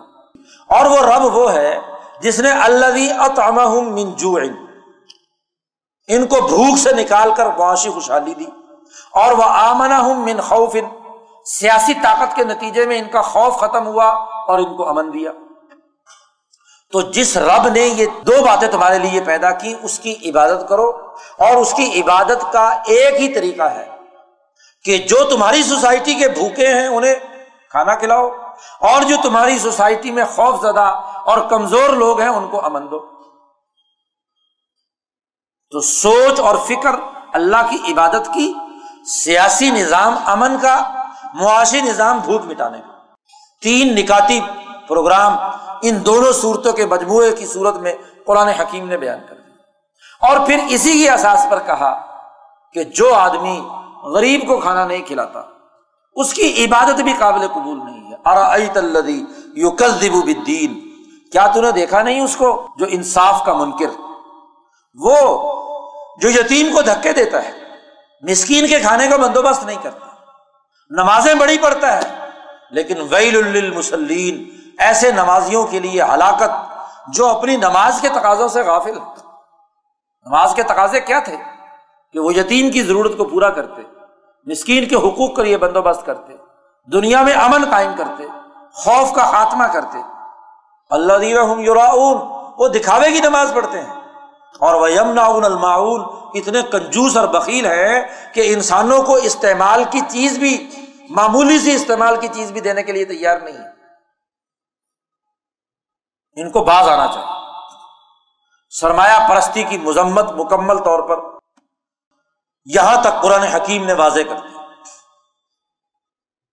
سورت القوثر سے آخر تک قرآن حکیم نے ایک ترتیب کے ساتھ قرآن ختم ہو رہا ایک ترتیب کے ساتھ قرآن حکیم نے اپنا فکر، اپنا سیاسی نظام، سیاسی غلبہ اور سوسائٹی کی معاشرت جو مکے والوں کی موجود تھی، اس کے ٹوٹنے اور اس پر مسلمانوں کے غلبے کا اعلان کیا اور اپنے فکر کی نشاندہی کی۔ قرآن کہتا ہے ان نہ کل کوثر ہم نے آپ کو کوثر عطا کی۔ کوثر کیا ہے؟ عالمی مثال میں حوض کوثر۔ اور دنیا میں اس دودھ کو جو عالمی مثال میں حوض کوثر میں پلایا جائے گا، دنیا میں اس کی مثال علم اور علم بھی قرآن کا۔ خیر کثیر، ہم نے آپ کو کوثر دی یعنی قرآن دیا۔ حدیث آتی ہے بخاری میں۔ نبی اکرم صلی اللہ علیہ وسلم نے فرمایا کہ میں نے خواب میں دودھ کا پیالہ لیا ہے اور میں نے پیا۔ جب سیر ہو گیا تو میں نے باقی لوگوں کو بھی دیا۔ تو صحابہ نے پوچھا کہ آپ نے اس کی کیا تعبیر کی؟ تو حضور نے فرمایا، العلم۔ خواب میں اگر دودھ دیکھا جائے تو وہ دراصل علم پر دلالت کرتا ہے۔ تو خواب عالم مثال ہے۔ عالمی مثال میں حوض کوثر دودھ پر مشتمل ہے۔ اور اس دنیا میں اس دودھ کی مثال قرآن یہ علم۔ تو ہم نے آپ کو یہ کوثر عطا کی یعنی قرآن عطا کی۔ اس قرآن کا ایجنڈا کیا ہے؟ دو نکاتی ایجنڈا ہے خدا پرستی اور انسان دوستی۔ فصل رب اپنے رب کے لیے نماز پڑھے خدا پرستی کی سب سے جامع ترین شکل۔ اور ون ہر اور جانور قربان کر کے غریبوں اور کمزوروں کو کھانا کھلائیں۔ یہ دو کام انسان دوستی۔ ایک غریب آدمی بھوکا ہے، دور دراز سے سفر کر کے آپ کے پاس آیا ہے۔ اس کے کھانے کا بندوبست کرے مہمان نوازی کرے جانور ذبح کرے اور اللہ کی عبادت کریں، دو کام آپ کریں۔ اور اگر آپ یہ دو کام کریں گے، تو آپ کا عمل آگے چلے گا، یہ خیر کثیر ہوگا اور جو آپ کا مخالف ہوگا، ان نشان یا کا ابتر آپ کا جو دشمن ہوگا، اس کی جڑ کٹ جائے گا اس کا سلسلہ ختم۔ کیونکہ وہ یہ دو کام خدا پرستی اور انسانیت دوستی کا عمل نہیں کرتا، اس لیے اس کا سلسلہ منقط ہے۔ تو قرآن نے اپنی اہمیت واضح کی اور دو نکاتی ایجنڈا بیان کیا۔ خدا پرستی اور انسان اس اساس پر جو قرآن کا مخالف ہے، نبی کی تعلیمات کا مخالف ہے، وہ کافر اس کافر کے ساتھ کیا معاملہ ہونا چاہیے؟ اس کا اعلان اگلی صورت میں کر دیا گیا۔ کل کہہ دیجیے یا کافر اے وہ لوگ جو حق کا انکار کرتے ہیں، کافر لوگ۔ سن لو اچھی طرح۔ لا آبدو ما تابدو میں اس کی عبادت نہیں کروں گا جس کی تم غلامی کرتے اور بلا ان تم آبدون ما آبد اور تمہارے کرتوتوں سے یہ بات ظاہر ہوتی ہے کہ تم بھی عبادت نہیں کرو گے خدا کی جس کی میں عبادت کرتا ہوں۔ اور اگلی پھر کہا بلا ان تم تم جس کی عبادت کرتے ہو، میں اس کی عبادت کرنے والا نہیں۔ اور نہ تم اس کی عبادت کرنے والے ہو جس کی میں کرتا ہوں۔ یہ چیلنج ہے۔ اس لیے لکم دین حکم والی دین۔ میں تمہارے دین، تمہارے سسٹم تمہارے نظام کو نہیں مانتا۔ میں باغی ہوں اور میرے لیے میرا دین، تمہارے لیے تمہارا دین۔ اب مقابلہ ہوگا ہمارا۔ یہ آیات بعض مفسرین کہتے ہیں اس میں کافروں کو کفر کرنے کی اجازت دے دی۔ کہ تمہارے لیے تمہارا دین، ہمارے لیے ہمارا دین، بس علیحدہ علیحدہ ہو گئے۔ نہیں، یہ ایسے ہی ہے، جب دشمن کو چیلنج دے کر کہا جاتا ہے کہ ٹھیک ہے، تم جس غلط راستے پر چل رہے ہو چلو، اور ہم جس راستے پر چل رہے ہیں اس پر چلیں گے۔ آگے پتہ چل جائے گا کہ کیا ہوتا ہے۔ یہ چیلنج ہے۔ یہ مبارزت میدان جنگ میں جیسے ہوتی ہے۔ اور پھر مکہ میں یہ صورت نازل ہوتی ہے۔ اور مکے میں ابھی سسٹم کس کا ہے؟ ابو جہل کا۔ گویا کہ مکے میں ہی حضور صلی اللہ علیہ وسلم نے ابو جہل کے سسٹم سے بغاوت اور اپنے سسٹم کے بارے میں بنیادی بات اعلان کر دیا۔ کسی کو امام شاہ ولی اللہ دہلوی نے کہا ہے کہ مکہ مکرمہ میں ہی حضور نے خلافت باطنہ کی بنیاد رکھ دی تھی۔ خلافت کی شاہ صاحب نے دو قسمیں بیان کی ہیں۔ اجالت الخفا میں، ایک خلافت باطنا اور ایک خلافت ظاہرہ۔ خلافت ظاہرہ تو وہ ہے کہ جب براہ راست حکومت آپ کے ہاتھ میں آ گئی اور وہ مدینے میں جا کر آئی۔ لیکن جو پارٹی حکومت بنانے کے نظریے کی بنیاد پر جس کی تربیت دی جائے، وہ خلافت باطنا ہے۔ یعنی خلافت کے حصول کے لیے جو پارٹی تیار کی جاتی ہے، وہ خلافت باطنا کے لیے تیاری۔ تو خلافت باطنا کے دور میں اپنے دین کے غلبے کا اعلان کرنا میرے لیے، میرا دین تمہارے لیے، تمہارا مقابلہ ہوگا۔ اور اس مقابلے کا رزلٹ اگلی صورت میں نکل آیا۔ اجاجا انصر اللہ والفتح۔ جو چیلنج حضور نے مکہ میں دیا تھا، فتح مکہ کے موقع پہ اس چیلنج کا رزلٹ سامنے آ گیا۔ کہ جب اللہ کی نصرت اور فتح آئی، تو رعی تناسا آپ صلی اللہ علیہ وسلم سے کہا جا رہا، آپ نے دیکھا لوگوں کو کہ ید خلول فی دین اللہ افواجا، سب کے سب لوگ اللہ کے دین میں فوج در فوج داخل ہو رہے فسب بحمد ربی کا وسط اور فرو ان کا نہ تو سیاسی غلبے کا اعلان کر دیا۔ اور ان کی معاشرت کے ٹوٹنے، ان کے تہذیب و ثقافت، ان کی سولاشن جو ظلم پر مبنی تھی، اس کے ٹوٹنے کا اعلان اگلی صورت میں کر دیا۔ قریش کا ظلم کا نمونے کا سب سے بدترین گھر بلکہ وہ ابو لہب کا گھر۔ حضور کا حقیقی چچا اور چچی، جتنی اذیتیں انہوں نے حضور صلی اللہ علیہ وسلم کو دی، اس کا پورا خاندان، پوری فیملی، وہ حضور کی دشمن قرآن نے انہیں کا نام لے کر ذکر کیا، تبت یدا ابی لہب و تب۔ ابو لہب کا ہاتھ ٹوٹ جائے تباہ ہو جائے۔ ماغنا مال ہو ماں کا سب اس کا مال اس کو معمولی سا بھی فائدہ نہیں دے گا۔ نہ صرف مال بلکہ سرمایہ پرستی کا جو طریقہ، دولت اکٹھا کرنے کا جو اس نے طریقہ اپنایا ہوا ہے، وہ بھی اس کو فائدہ نہیں دے گا۔ تو سرمایہ پرستی پر مبنی جو معاشرتی نظام فیملی سسٹم سماجی ڈھانچہ مکے میں موجود تھا، اس کے ٹوٹنے کا اعلان کر دیا کہ وہ تباہ برباد ہو جائے اور اس کا پورا کا پورا مال وہ اس کو کوئی فائدہ نہیں دے سیا صلاح نارن ذات اللہ بن ان قریب وہ بھڑکتی ہوئی آگ کے اندر داخل ہوگا۔ وہ بھی اور اس کی بیوی بھی۔ وہ بیوی جو جنگل سے کانٹے، لکڑیاں لے کر آتی ہے اور حضور صلی اللہ علیہ وسلم کے قدموں میں بچھاتی ہے راستوں میں تنگ کرنے کے لیے۔ اور وہی لکڑی کا گٹھا جو لے کر آ رہی ہے۔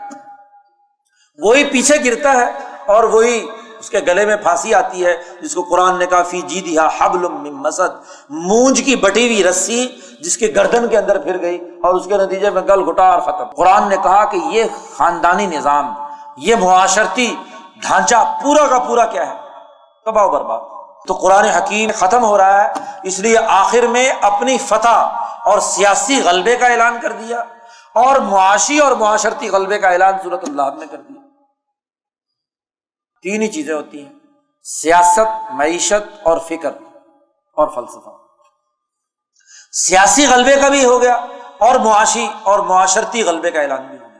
اب رہ گیا فکر اور فکر کو واضح کرنے کے لیے آخری تین صورتیں آئی ہیں صورت الاخلاص، الفلق اور اناس توحید کا بنیادی اساسی نظریہ، اس کی حقیقت و ماہیت اور اس کے کائنات اور انسانی سوسائٹی پر اثرات۔ اگلی تین صورتوں میں بیان کیے گئے ہیں۔ اس پر انشاءاللہ گفتگو کل کریں گے۔ وہ آخر الحمد للہ